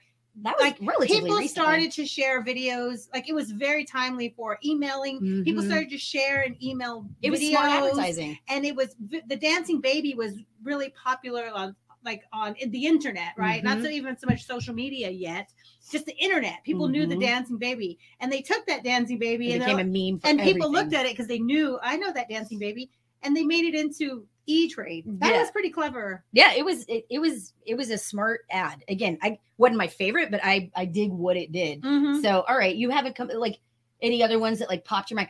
Let me give you a fun fact about the M&M characters. okay So that campaign was actually because of a University of Texas student.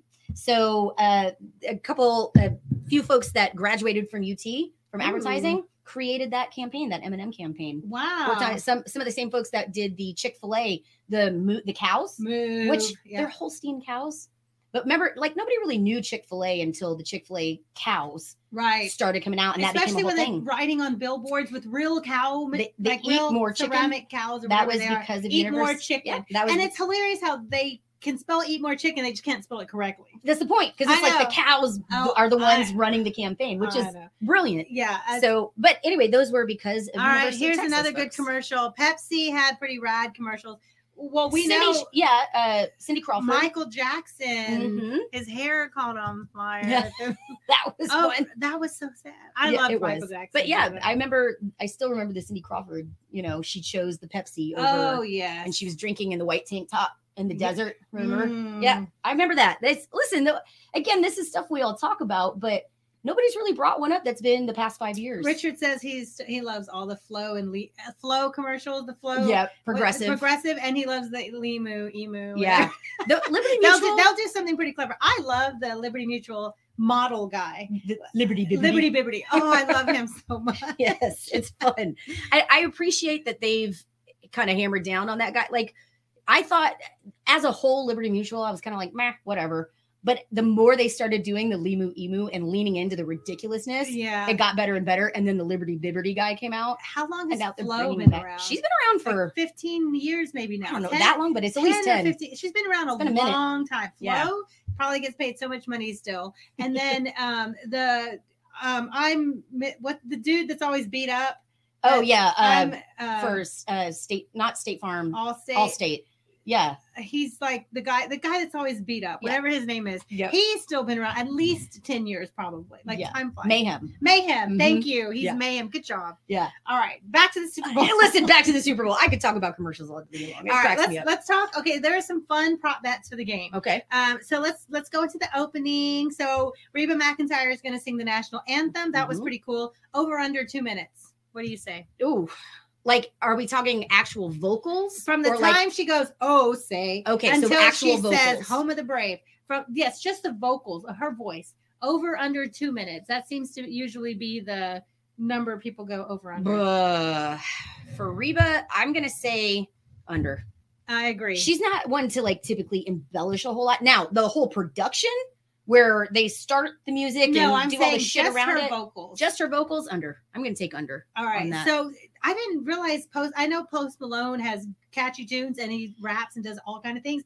I didn't know he was a vocalist. Like Yeah. I don't know his He's music actually that really well. talented. Well, he must be. He's singing "America the Beautiful." okay. So we're gonna uh, be to have the channel on early because I want to hear Post Malone sing, sing. Yeah, me too. Okay. And not be auto tuned and Yeah, he's gonna have to really sing.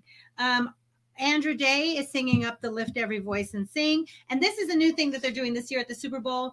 DJ Tiesto, I don't know how do you- Tiesto, yeah. he's the oh. in DJ. He's the in-game DJ. Oh, okay, listen.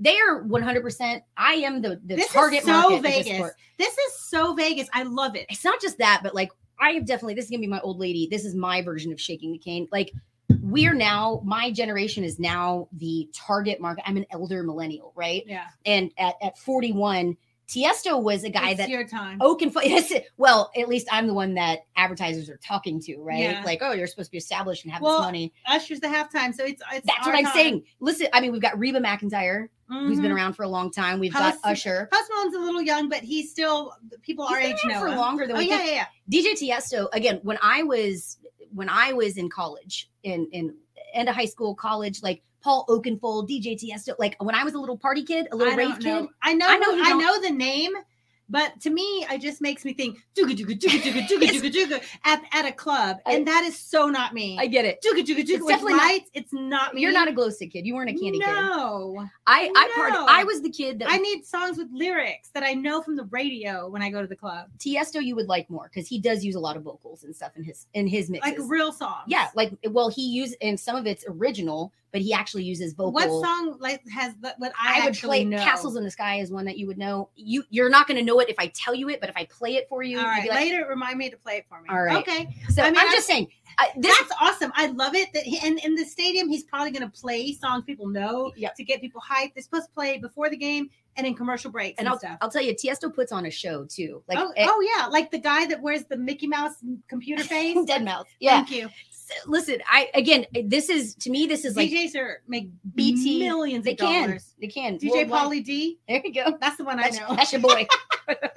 no, listen, my little, you know, 19 year old candy kid self is so happy about Tiesto being That's there. Like, be fun for you. I need to put on my big UFO pants and like you. This this means nothing to you. what are UFO pants? They're these big. Imagine like hammer pants, but in the 90s, right? So like they're big and well, baggy. hammer pants were are, well late 80s, yeah, early but like 90s. well, 2000s then. Oh, okay. but like they were i would wear they're just big baggy like parachute pants basically but you could tie them at the ankle so they were tighter there so you could like you wouldn't trip over them they didn't you know and then they didn't sag in the crotch as much as the hammer pants did like they fit better up top but they were just a bunch of material and then i'd wear those and then you wear like a crop top like that's just what i will man i've got to find some of my ridiculous candy kids That stuff. ridiculous is the word. oh a thousand percent. good. I hope you look adorable. I listen, the 2000s were ridiculous as a whole, but that's where I was thriving in college. So, like, I will, All right. I'll. I'll bring those those silly pictures up and show you what UFO pants are. Okay, so Usher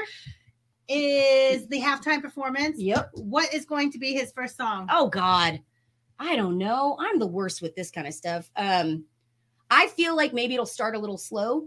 Like I feel like he's gonna be like, what I was it's gonna say. seven o'clock on the dot. I'm in my drop top, cruising the streets. I feel Yeah. like he could start off with that and then get into his other stuff. I, I actually thought the exact same thing, but I thought with confessions. That's fair. I thought he would something like with confessions and yeah. then go into yeah.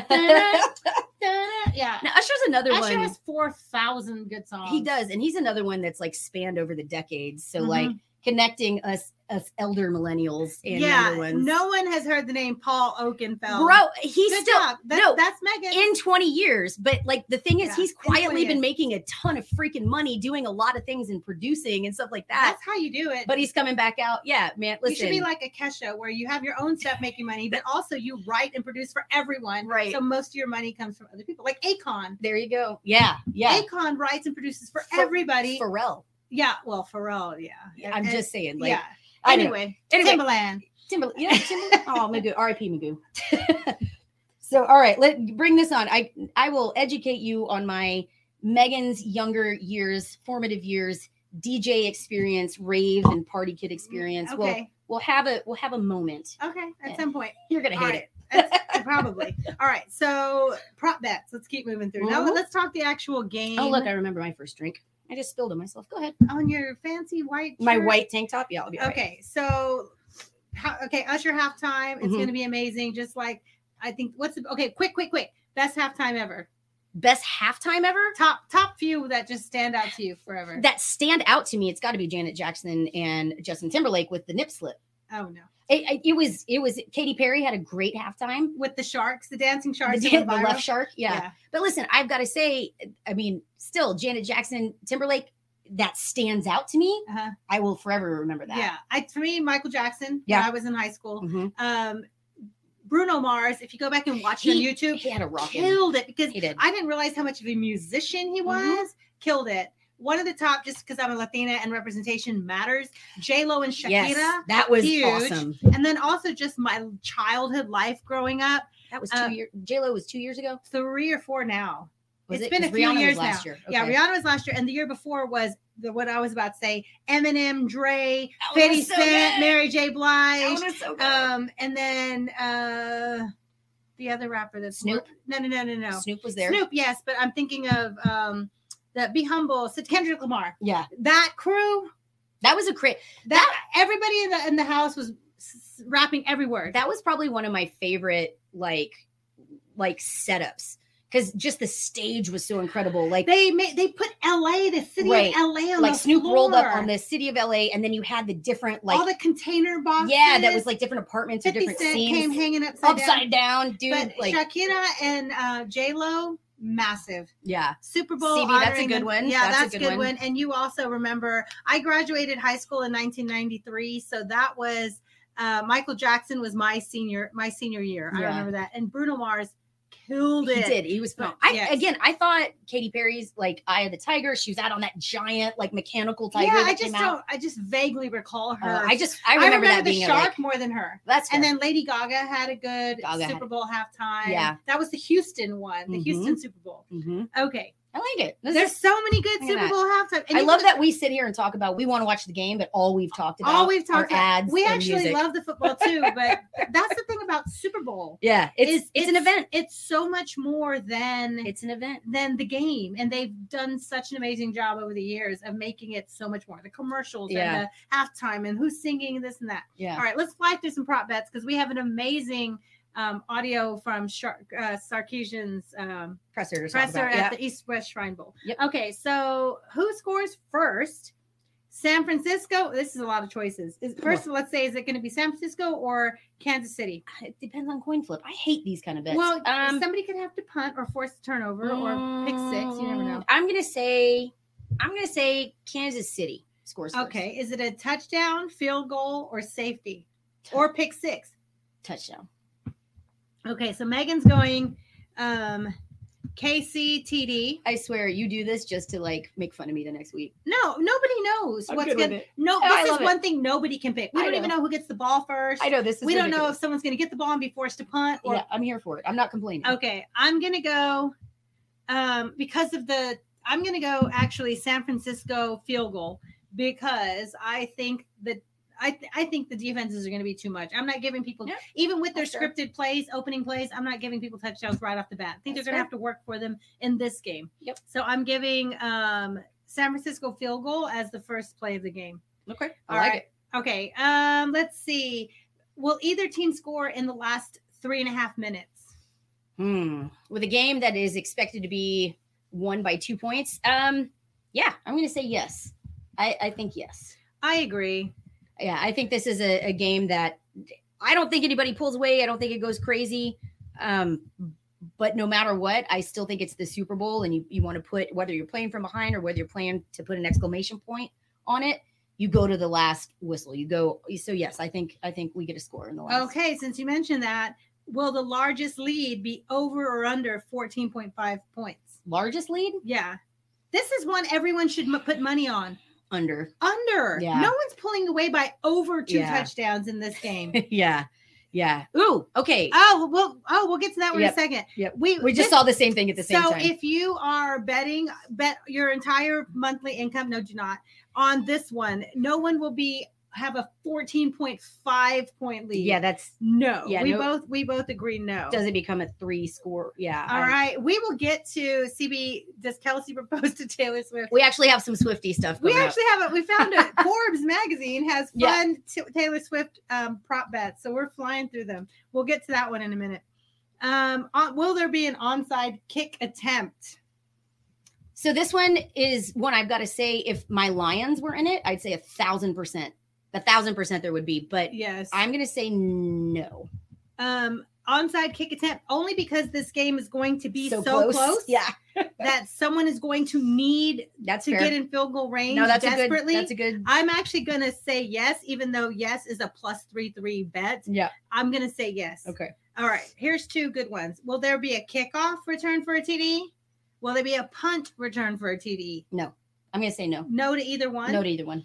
I'm gonna say no to kickoff return, but yes to punt. All right. So Megan says I no. say no. I I and think I, the say coverage is too I we both say no to kickoff return. I say um, yes to uh, punt return because Okay. you never know where they're punting from. Okay. I In like these it. desperate times, In these desperate times. these desperate times call for des. I mean, I like it. somebody might be the superhero. Oh, I'm not mad about it. Okay. Um. Let's see. Will either team score a safety? No. I'm gonna say no, just because safeties are so rare to come by. No. Yeah. I agree. Again, if the Lions were in it, I might change this conversation, but that's how not how unconventional. Ex- Absolutely. unconventional. That's a better word. I was going to say psychotic, but unconventional. the the Lions go. Yeah. No, I'm I, yeah, listen, with these two teams, no. No. No. Okay. So, um, who will be the first to reach ten points? San Francisco or Kansas City? Since I said that KC is gonna score a touchdown first, Mm-hmm. oh man, let me go ahead and just like throw everything under the bus. I think San Francisco gets there first. I think I think Kansas City scores a touchdown, then or, San or sorry, sorry, KC scores a touchdown first, and then San Francisco comes back with your field goal and a touchdown, so they get to 10 first, and then it's a back and, And forth then from Kansas there. City pulls away. And then it's yeah, it's a back and forth from there. All right. Um, first to ten, I'm actually going Kansas City. Um, even though I think San Francisco gets the field goal first, I think Kansas City. I, I trust their defense more to pull to pull ahead. All right, who scores the first touchdown of the game? I mean, can I can I call Mahomes? Yeah, I love it. Can I call Mahomes passing? Yeah, like, yeah, yeah, yeah, Okay, yeah. I'm getting Mahomes with a touchdown, like Uh, throwing a touchdown. Okay. Um, so you're going. You're going. I'm not going to say who it's to, No, no, that's fine. You but I'm, I'm calling Mahomes. Mahomes. and I'm going uh, the San Francisco kicker. Who is their kicker? I don't know. That's fair. That's All fair. right. So let's just say, regardless of who's ahead or when it happens, San Francisco's first drive of the game, offensive drive of the game, are they going to punt, get a touchdown, field goal attempt, give up a safety, or have some kind of turnover? Their There's five their choices. first drive Their first drive, are they going to have a punt, field goal. field goal? Yeah. And I already said they're going to have a field goal too. Okay. All right. Um, I'm very much playing out this like as we go through this this script in my head of knowing And you- exactly what's going to happen That's at all least right. You're, first half. that's right. We've contradicted ourselves so many times already. It's No, okay. I've got this. Listen, I'm still Kansas City gets the ball first. They score a touchdown. San Francisco comes back, scores three. Then they hold Kansas City, and then they score a touchdown, so they get to ten. Listen, it's all I've got It's it. happening. It's all right here. All right. Um, KC's first drive. Touchdown. Punt, TD, field. Okay, you're going. Dang, you're going. Well, it matches up with what I said earlier. Yeah, I'm going to go field goal because I think defenses are going to be tough. All right. The last question in these prop bets, and then we can move on to Sark's interview. Um, fourth down attempts. This isn't the last question in the prop bets, but go ahead. Well, for us, it's going to be because we. So, oh no, no, we have Taylor Swift. Thank you. Exactly. Oh no, we have a couple of those. Fourth down attempts. Will San Francisco attempt a fourth down, and do they get it? Will San Francisco attempt a fourth down? A Fourth down at some and if so, will they get it? yes, they attempt it. No, they don't get it. Oh, um, I'm going to say no. They never attempt one, so no, they wouldn't get one. You're giving Brock Purdy a lot of credit here. no, I'm saying they're going to be punting because they're going to be third and eighteen. all right. Fair enough. They're Fair gonna, enough. They're going to be fourth and eighteen. For Brock Purdy, okay, let's go ahead. It's not even on my list. Over under on sacks for Brock Purdy. That's I'm going to set it at three and a half. Jesus. Yes, because he's going to. I'll take the under on that. If you're setting it at three I- and a half, I'll take the under. But I think he gets sacked. I don't think he comes out of this game unscathed. He's y'all about to see what Brock Purdy did at Iowa State. Yeah, well. All right. Okay. that. Kansas City. Are they going to go for a fourth down attempt and are they going to get it? Uh, no, because again, I'm listen. I'm riding that Mahomes train. I don't think they need to try for a fourth down. Yeah, I'm saying no. Just no, outright, no fourth down Okay. attempts.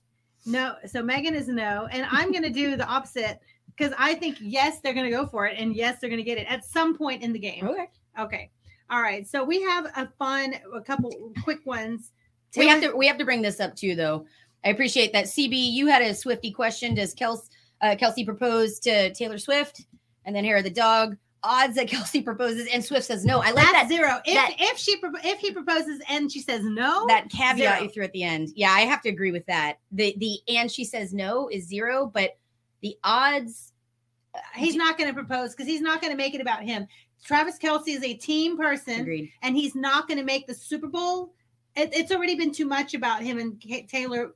uh, Not even their doing. Yeah. Every other wife is and girlfriend is in the stands. The media has put Taylor Swift Well- on the screen because she's the biggest superstar in the world. Well, and I think something too. He he said this actually. Um, I think he was in their podcast or in an interview recently. He said, you know, what have you learned? You know, dating Taylor Swift, whatever. And he said, listen, the difference between being famous worldwide and being famous in Kansas City is massive. Yeah. You know, so I I know she's at another agree. level. And I think he sees the stress. And one thing I will give him, like, he's a trash talker, he does all this stuff, but as a dude, he seems really solid, really honest. And he's he when they first started dating, he was protective. Like he wasn't the one putting stuff out. He w- wanted her to be the one to be comfortable. So I agree with that. I like that idea that he's not going to be the guy that makes it a spectacle. Like this is his time. The Super Bowl is his time. She's there to support him. And if and when that moment comes, it's going to be a private moment between the two of them, not I a agree. public thing. I agree. Yeah. Yeah, he's going to propose and retire at the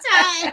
I think because, and he's very vocal about how like just impressed he is with how smart she is and what a professional businesswoman she is and Mm-hmm. How humble she is. I just don't think he makes. I don't think he makes exactly when it's their time to commit to that. It's not going to be. and- And also, what if she says no in front of everyone? That's embarrassing. Well, uh, make let's be Super- clear. I don't they- think he'll he make. ain't going to ask that question without He's not going to be the one that makes Super Bowl about them. That's all I, I, I agree. All right, so a couple of um, uh, Taylor Swift's. Will she be wearing a Travis Kelce jersey, a real game jersey, not a cool jacket Okay, inspired by the jersey? that was the question I had earlier. Yeah. Like, uh, is she going to be wearing a piece made from a jersey, like that badass which jacket? doesn't count as a jersey. That That's- doesn't count? now a jacket. Then no, Yeah. she's not wearing a jersey. Um, I agree. Probably not. How, uh, will Swift be shown hugging Kelce's mom during the game? A thousand percent. a thousand Zero thousand question. times. Will Taylor Swift be in one of the commercials? Oh, that's a tough one. I'm going to say yes because Amex is very likely to be there, and they use her as a spokesperson. Oh, that's good. She's probably she's in a few different commercials now. Amex is the one that stands Amex out. is the one mind. that's where she's drinking wine and she's in all her different I mean, costumes. there's a ton of them, but yeah. Yeah, um, only because that's the perfect time to go ahead and pay to put her. That's clever. Yes, uh, she'll probably be. They'll probably play one, even if they haven't made a new one. They'll pay to play It'll one that be a she's new already one. in. It'll be a new one. Um, will she be shown holding the trophy? No, No, Absolutely Even not. though this is her first Super Bowl, it win. doesn't matter. That's the, it's the dumbest question. She's not on No, the she team. won't. She's not going to insert herself. And Forbes does have Will Kelce proposed to Swift after the game in their things, and we already said no, he's not going to be making it about her. about then- him and her. Yeah, No spectacle. All right, I like it. Those are those are some pretty good. I I appreciate that you have documented all of this so we can like drag ourselves after it. So um yeah, I dig it. Okay. Um. So Richard says that Taylor Swift is sitting in the stands and she's not going to be in the suite. Oh, I she haven't wants heard to that. be. I haven't heard that either, but we'll find out. So the because she's flying in directly from Tokyo. Like they even have special She's got permission. a suite. There's no way she's sitting in the stands. Maybe she wants to. I don't know. No, she would be harassed nonstop. She needs to be in the suite. So I don't know about that, but we'll find out. Yeah. But she has special landing strip permission from her for her private jet to rush and Tokyo. The embassy in Tokyo has already released an official statement saying they have pr- approved her to rush out of the airspace. That's in insane Tokyo. stardom. Yes, That that There- Tokyo is like, no, we're releasing an official press statement. there is an official press statement from Tokyo, from I Japan, wouldn't want to be that famous. saying she has she has been approved to fly immediately after her concert. So there will probably be a convoy, Sure. police convoy, private jet warming up, and she gone. Yeah, she and gone. still that's a 13, 15, 14, 15 hour flight from Tokyo. Well, you're going over the Pacific because you But to they'll go make to it. straight to Vegas. And it's a private flight, so it's not like she has layovers. I know it's a massive Yeah. private plane to go over the Pacific Ocean. Yeah. Anyway, she will be there on time. So one of the bets is will she make it by kickoff? Yes, she'll be there. She'll be there because the, the I, I trust the Japan government to Yeah, get her Japanese out as government- yeah, I agree. efficiently- as efficiently as humanly, scientifically possible. Absolutely. Japan has it covered. Yeah, I agree with They that. are amazing. I agree with that. Okay, so any other Super Bowl thoughts? No, listen, I we're gonna make our picks. We- Let's go ahead. Let's go ahead and make our picks because we want to spend the last bit of time with um Super Bowl. I mean, with Sark's uh, interview. Sure. Yeah, so I'm going to stick with what I picked last week, what y'all have probably guessed through our prop bets and all that kind of stuff. I'm taking Kansas City outright. Like I know San Francisco's favored by by 2 in this. I'm taking Kansas City outright and for the sole reason that I just I cannot at this point in good conscience bet against Mahomes and Reid. I just can't. Andy Reid's got a great mind. I like the way uh, again, I think he's going to scheme, he's going to be ready. Love Shanahan, go horns. I get it. I got to take Patrick Mahomes and Andy Reid in this one. So Okay. Kansas City wins outright. How about you? I agree. This will be Taylor Swift. Taylor Taylor Swift. Taylor Swift's first Super Bowl. no, I I agree. Th- th- They're more experienced. Mhm. That both have stellar defenses. I trust Patrick Mahomes not just in his athletic ability and that he's been a superstar and MVP multiple times, but also his experience in these big games. Right. And the fact that before this Experience season, matters in the Super Bowl. it does matter in Mhm. the Super Bowl. And the fact that before this season, he'd never even needed to play a game on the road. And then he was the underdog, actually the underdog in both road games, And and still went into hostile territories Mhm. and won in the freezing cold of Buffalo Yep. and one in the cold. I mean, he's from Kansas City, they play in the cold, but one hostile environments, Baltimore, like number one eh, Super Bowl, well, probably going to be the NFL MVP, Lamar um, Jackson. Jackson, Yeah. yeah. And then in Baltimore, he went on the road and won in those environments. He's going to be cruising on cruise control in an indoor I stadium got, I with half the fans rooting for him too. I gotta agree. I gotta Yeah. agree. I, I'm I will ride with the experience of Patrick Mahomes All right. and Andy Reid. So we're Kansas City the whole way. Kelly will be proud. Kelly Stroud will be proud. If I had to, if I had to pick like who's going to win this game, I mean, they're giving San Francisco two points. That's fair. All right. So we are going to try to, I like it. I like it. I'm excited to bring the dogs over. We're going to have a great Super Bowl not party. Not party. We're going to call it the Super Bowl not We're party. just going to watch it. Yeah, I like it. Uh, we had a little bit of technical difficulty earlier sharing some clips. So we're going to try to jump in. We want to talk a little bit of Texas football to wrap up. Of course. Coach Sarkisian, uh, of course, was at the East West Shrine Bowl. Um, and fun fact, I, I didn't realize this until recently. Mhm. We know that he Sark was inducted into the Shrine Bowl, East West Shrine Bowl Hall of Fame. Right.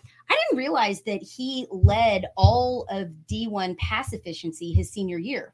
I didn't realize that. It was a let me let me look up these numbers again to make sure. Like his passer rating. yeah, his passer efficiency was he led um he had a 173.6 passer efficiency rating And this was at his senior season at BYU. because he started at junior college, which he talks about in this interview, and then Mhm. made his way to BYU. and so And you that's really tough to do at a place like BYU that's not usually known. They've had moments, but they're not usually known for being this swing it, go, Right. sling it and go, high powered offense. and this was in when uh, BYU was in the WAC, right?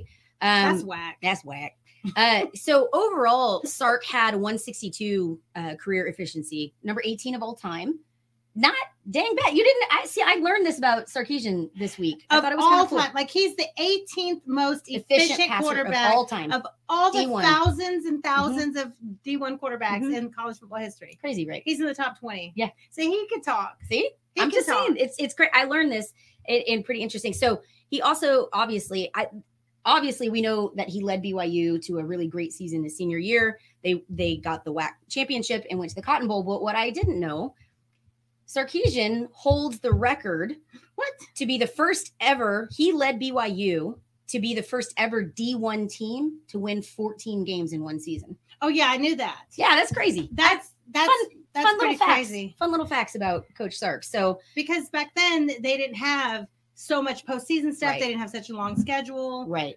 That playoffs didn't exist and and the postseason was different and yeah. Now they go championships 15 games all the time. right so anyway he was the the first first ever byu was the first ever d1 team Sark. yeah isn't that cool He gotta, represents. gotta be kind of proud of our coach there I know. i learned something new every day so all right so we did have a little bit of technical difficulty We're gonna earlier try and play it. we're gonna try to share some clips here uh so bear with us uh do we want to try to get this one up Um, yeah, we're gonna play it. Uh, If it doesn't, if the sound isn't good, let us know, and I can play it through here. Yep. So I can I can try another way to play it. But the so Sark was at the East, like you said, he was being inducted into the Hall of Fame at the East West Shrine Bowl, and it doesn't let me present. I know, that's what because because the I know that's what I settings. Yeah, so we'll just play the audio through there, and if it doesn't sound good, I'll Okay. play the audio through here. Okay. All right. So one of the cool things that he was talking about was they he was around a crowd in the beginning of the interview. There's so much outside noise, so it's hard to hear his. There's a lot of it through the whole thing. yeah, a lot. Yeah, but it, it dies down a little bit. But he's talking about the importance of being at a camp like this for the players. Mhm. And he was saying it's kind of like, you know, you're being evaluated off the field too. Are you on time to meetings? Are you on time to practices? What is your demeanor? Are you prepared? So it's kind of gives a glimpse into what the NFL scouts are looking for. The coaches at the play at the Senior Bowl looking at this, but also what the scouts what the scouts are looking for. And here's what he has to say. and, and you guys chime in and let us know if you can can or cannot hear this because we are still having some technical difficulties sharing. Well, I I think these games, that these Imagine No. if every No. exceeded your No. expectations. No, that's so you walked in funny. It made me play a commercial.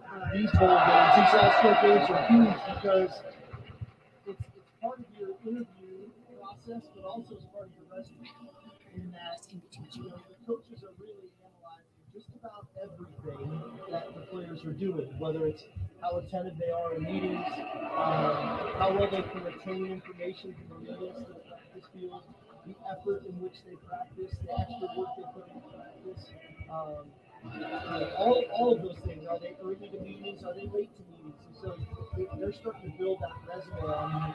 Uh, and so these are very, very important, but also to showcase the skill set that you have at at whatever position. Coach Taven Sanders, obviously. So there he there he's talking about the, the the coaches get to see what the discipline level and get to know the players. So especially in the Senior Bowl where they they're trying to make there's you know we have the, the Reese's Senior Bowl and then there's the East West Shrine Bowl and they have an opportunity to present and that this event for Texas was Jatavian Sanders, um, Jonathan Brooks, who of course didn't c- compete because he has the um, ACL injury, and then also Ryan Watts. So they're asking him now about the different players and what did he see in in the different players. So first, you just said, you know, that this is an opportunity to show how disciplined are you? Are you prepared? Are you professional? Then they ask him about Jatavian Sanders and what they can look for in him as a as a potential NFL draft pick. He's a great player. Um, you know, naturally he's got a lot of God-given given talent, but he's got great work ethic. He's extremely competitive. He's got high football IQ. I think th- these experiences for him as he's getting ready for the draft, naturally, you know, he has an opportunity to be a, a real playmaker at the NFL level. Um, but again, all those same things, the interview process, um, how that goes about it, I think is going to be big for him as he's getting prepared for the draft. Okay, so he loves Jatavian Sanders, his preparation. They asked him about Jonathan Brooks and you know how unfortunate it was that he was hurt at TCU, right? Right. Um, but still, he's still uh, the number one rated running back coming off the board. What what does that say to you, Megan? That he's still Listen, while he's in rehab from a ACL surgery, I am absolutely blown away a surgery this. you've had. Yeah, yeah. Listen, I I I ain't no D1 athlete, that's for dang sure. But but ACL surgery is no joke. Yeah. Um and it is it is a tough thing to power through and to figure out and especially to bring yourself back to the level that that you were prior to that, right? Um now I will say if anybody can do it, Jay Brooks is there. I was actually fortunate enough. I reached out to our, our friend Quan Mhm. and asked him who did his ACL surgery before when he was in the NFL. right? And I had his surgeon do my knee. So I will tell you, top notch. Like so you're pretty close to D1 athlete. I'm just basically you're basically a right D1 there. athlete. Basically right there. But listen, it was one of those things where where my particular experience, I had a fast recovery, but if you want to talk about like getting back to trusting that knee and being able to make those cuts and hit hard, that shit's hard. Like that is it, and a lot of it, I will say, is mental versus Mm-hmm. versus even just the physical. The the the your doctors will get you there. The doctors will build that knee stronger, maybe than it was before. It's that mental learning how to trust it again. Oh, that's a good point. And if anybody can can get him through to from where he was to going through that surgery and getting back, like I trust this staff so much. Mhm. Again, maybe I'm making a big leap here, but uh, I feel a huge part of this because it is mental goes back to that culture that's being built. Yes. The whole staff buys into the culture. The whole staff and and Jay Brooks has talked about it. We're watching him. You know, we've seen him on Twitter coming out. Hey, year three loading. I mean, Yeah. he's hyped. He's ready. So yeah, I what strikes I me. think that was Blue that put you. Oh, I'm sorry, promoted. Blue. Yes, Yeah. but Brooks, like talking about this, but that mentality is still there with the running back room. We know that these guys, iron sharpens iron, right? And Brooks, once he announced that he was leaving, I mean, he's talking about eh, he's going to be back. It's that mentality. Like I said, coming back from an ACL surgery to me is is more about where your head's at than where you're physically at. Physically, Yeah. you can rebuild. Well, if you spend the last few months limping on a knee, Yeah, and on crutches, And I feel that that Brooks is a guy, he had the mentality, he had the next step mentality. He waited for his time. His time came at Texas. He performed and then he had the unfortunate ACL, you know, tear, but again, he's a guy that is built for this. He's built Yeah. for a comeback. He's mentally the, the NFL's strong, trusting it. emotionally he's tough like and and I think it's really impressive to see the NFL and scouts going, yeah, we see that. It's not just about your physical readiness. It's not just about is your knee whole again. It's that mental side of it. And I think that speaks volumes to to how the staff has prepared him and to who Jay Brooks is as a dude. Yeah. Jonathan Brooks is there ready. Yeah, I love that. I love this for him. I love that he's still being ranked this high um despite his, you know, setbacks. And I'm ready to see him shine. Yeah, that's what Sark said. Now with the science nowadays, you can come back even stronger than you were before. Right. So he also talked about Ryan Watts. They asked him about Ryan Watts, his versatility, him being big and strong and being Mhm. able to play safety and corner.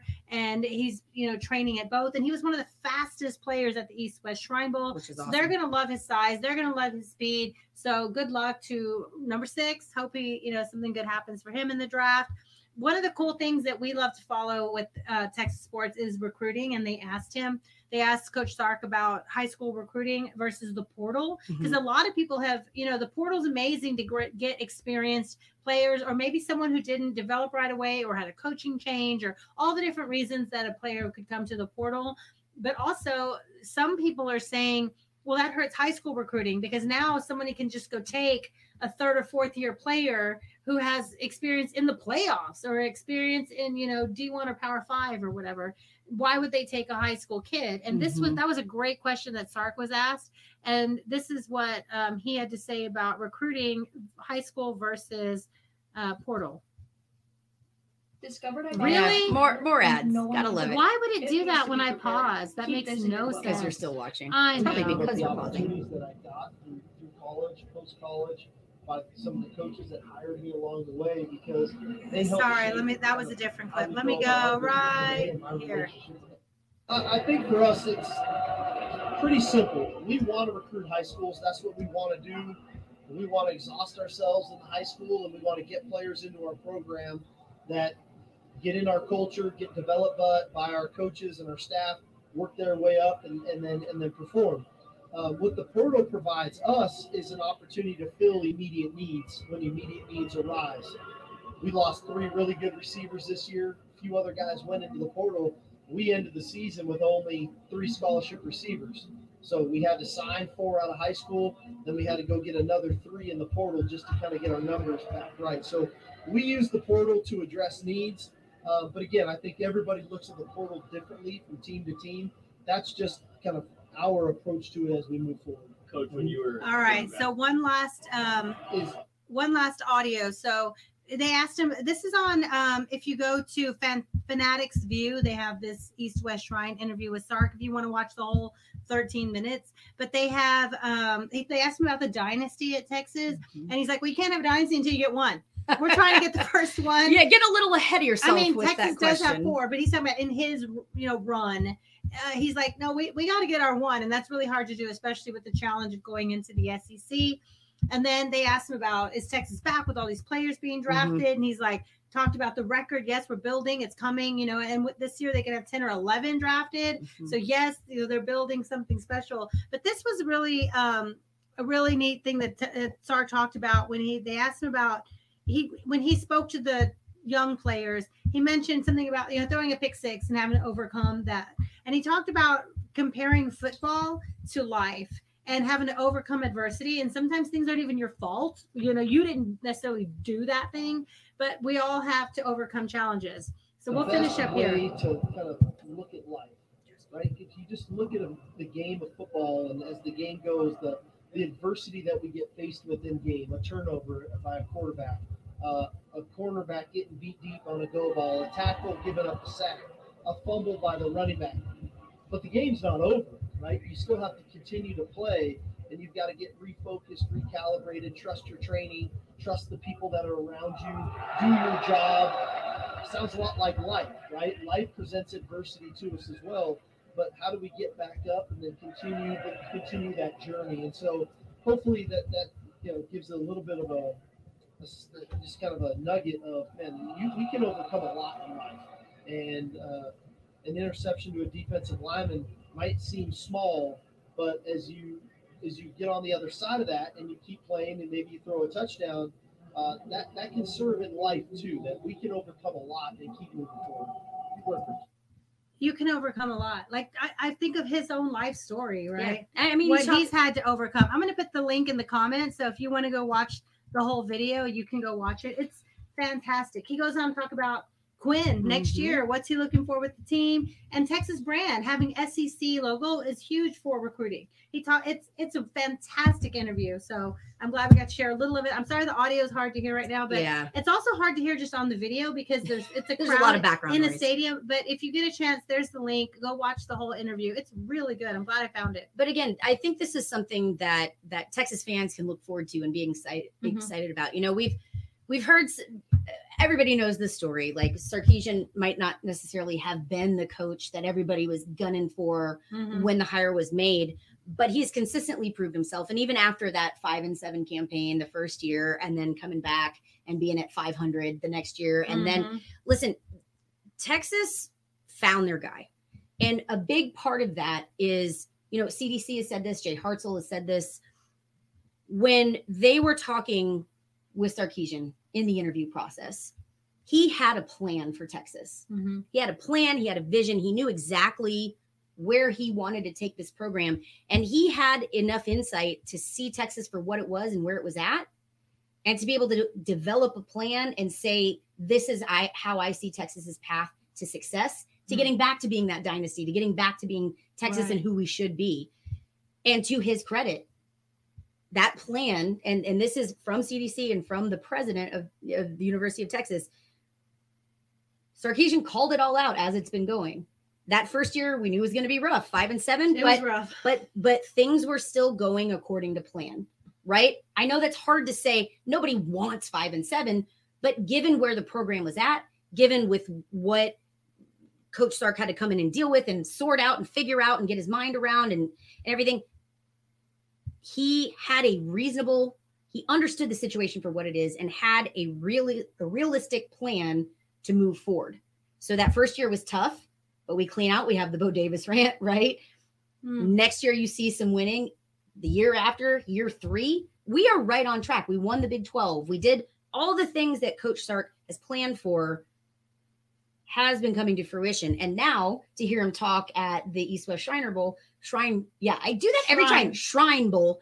Um, again, the man gets it. He he has this insight. And, and again, I think part of that is the struggles that he went through early on in his career. I'm sure that's throughout his career. his own personal He's a humble dude that gets overcoming it. Yeah, but has the ability to analyze and see things deeper than surface level that not everybody sees and understands. So listen, please, y'all, please listen to that that interview um, that he has there. It it truly is inspiring, and Yeah. there's a lot of hope for Texas football moving forward, and and it's, it's, strong, it's a good thing. strong foundation. I I feel like he, like you said, he because he's he's knows what it takes to overcome. And football is life. You have to Mm-hmm. overcome adversity, and sometimes things aren't your fault. You can be on defense and offense through the fourth turnover of the game. There's nothing you you can do, do? about it Right. except, like he said, suck it up, shake it off, get do your job. Yeah. That's all you can do sometimes is do your it. job. And Yep. you learn those lessons in life too. Football is like life. Um, before we wrap up, I'm going to say a quick um, shout out. Thank you to our, one of our sponsors, Covert Bee Cave, Covert Auto Group, and Bee Caves. Go to covertbeecave.com um, and you can look at their massive selection of Buick, GMC, Chrysler, Cadillac, Chrysler, Dodge, Jeep, and Ram. Thank you for supporting Texas Sports Unfiltered. We want to make sure we get a shout out to Covert. Absolutely. They're awesome. Again, that's covertbeecave.com. No S on the end of it. Com. Beautiful 42 acres. It is a wonderful facility. They'll they'll take care of you for your new and pre-owned needs, but also they'll, they'll get you service pretty Your well pre-owned too. needs. Your pre-owned needs, but right. they they'll get you service too. So Okay. thanks to them. Good job. All That was with so two hours go so fast. It okay, does. Megan, that was um, Texas Sports Unfiltered. Thanks again for having a space for Fire the Cannon to have a have a platform to talk. I'm Rocky. And I'm Megan, and we are Fire the Cannon. Happy Super Bowl. Sir.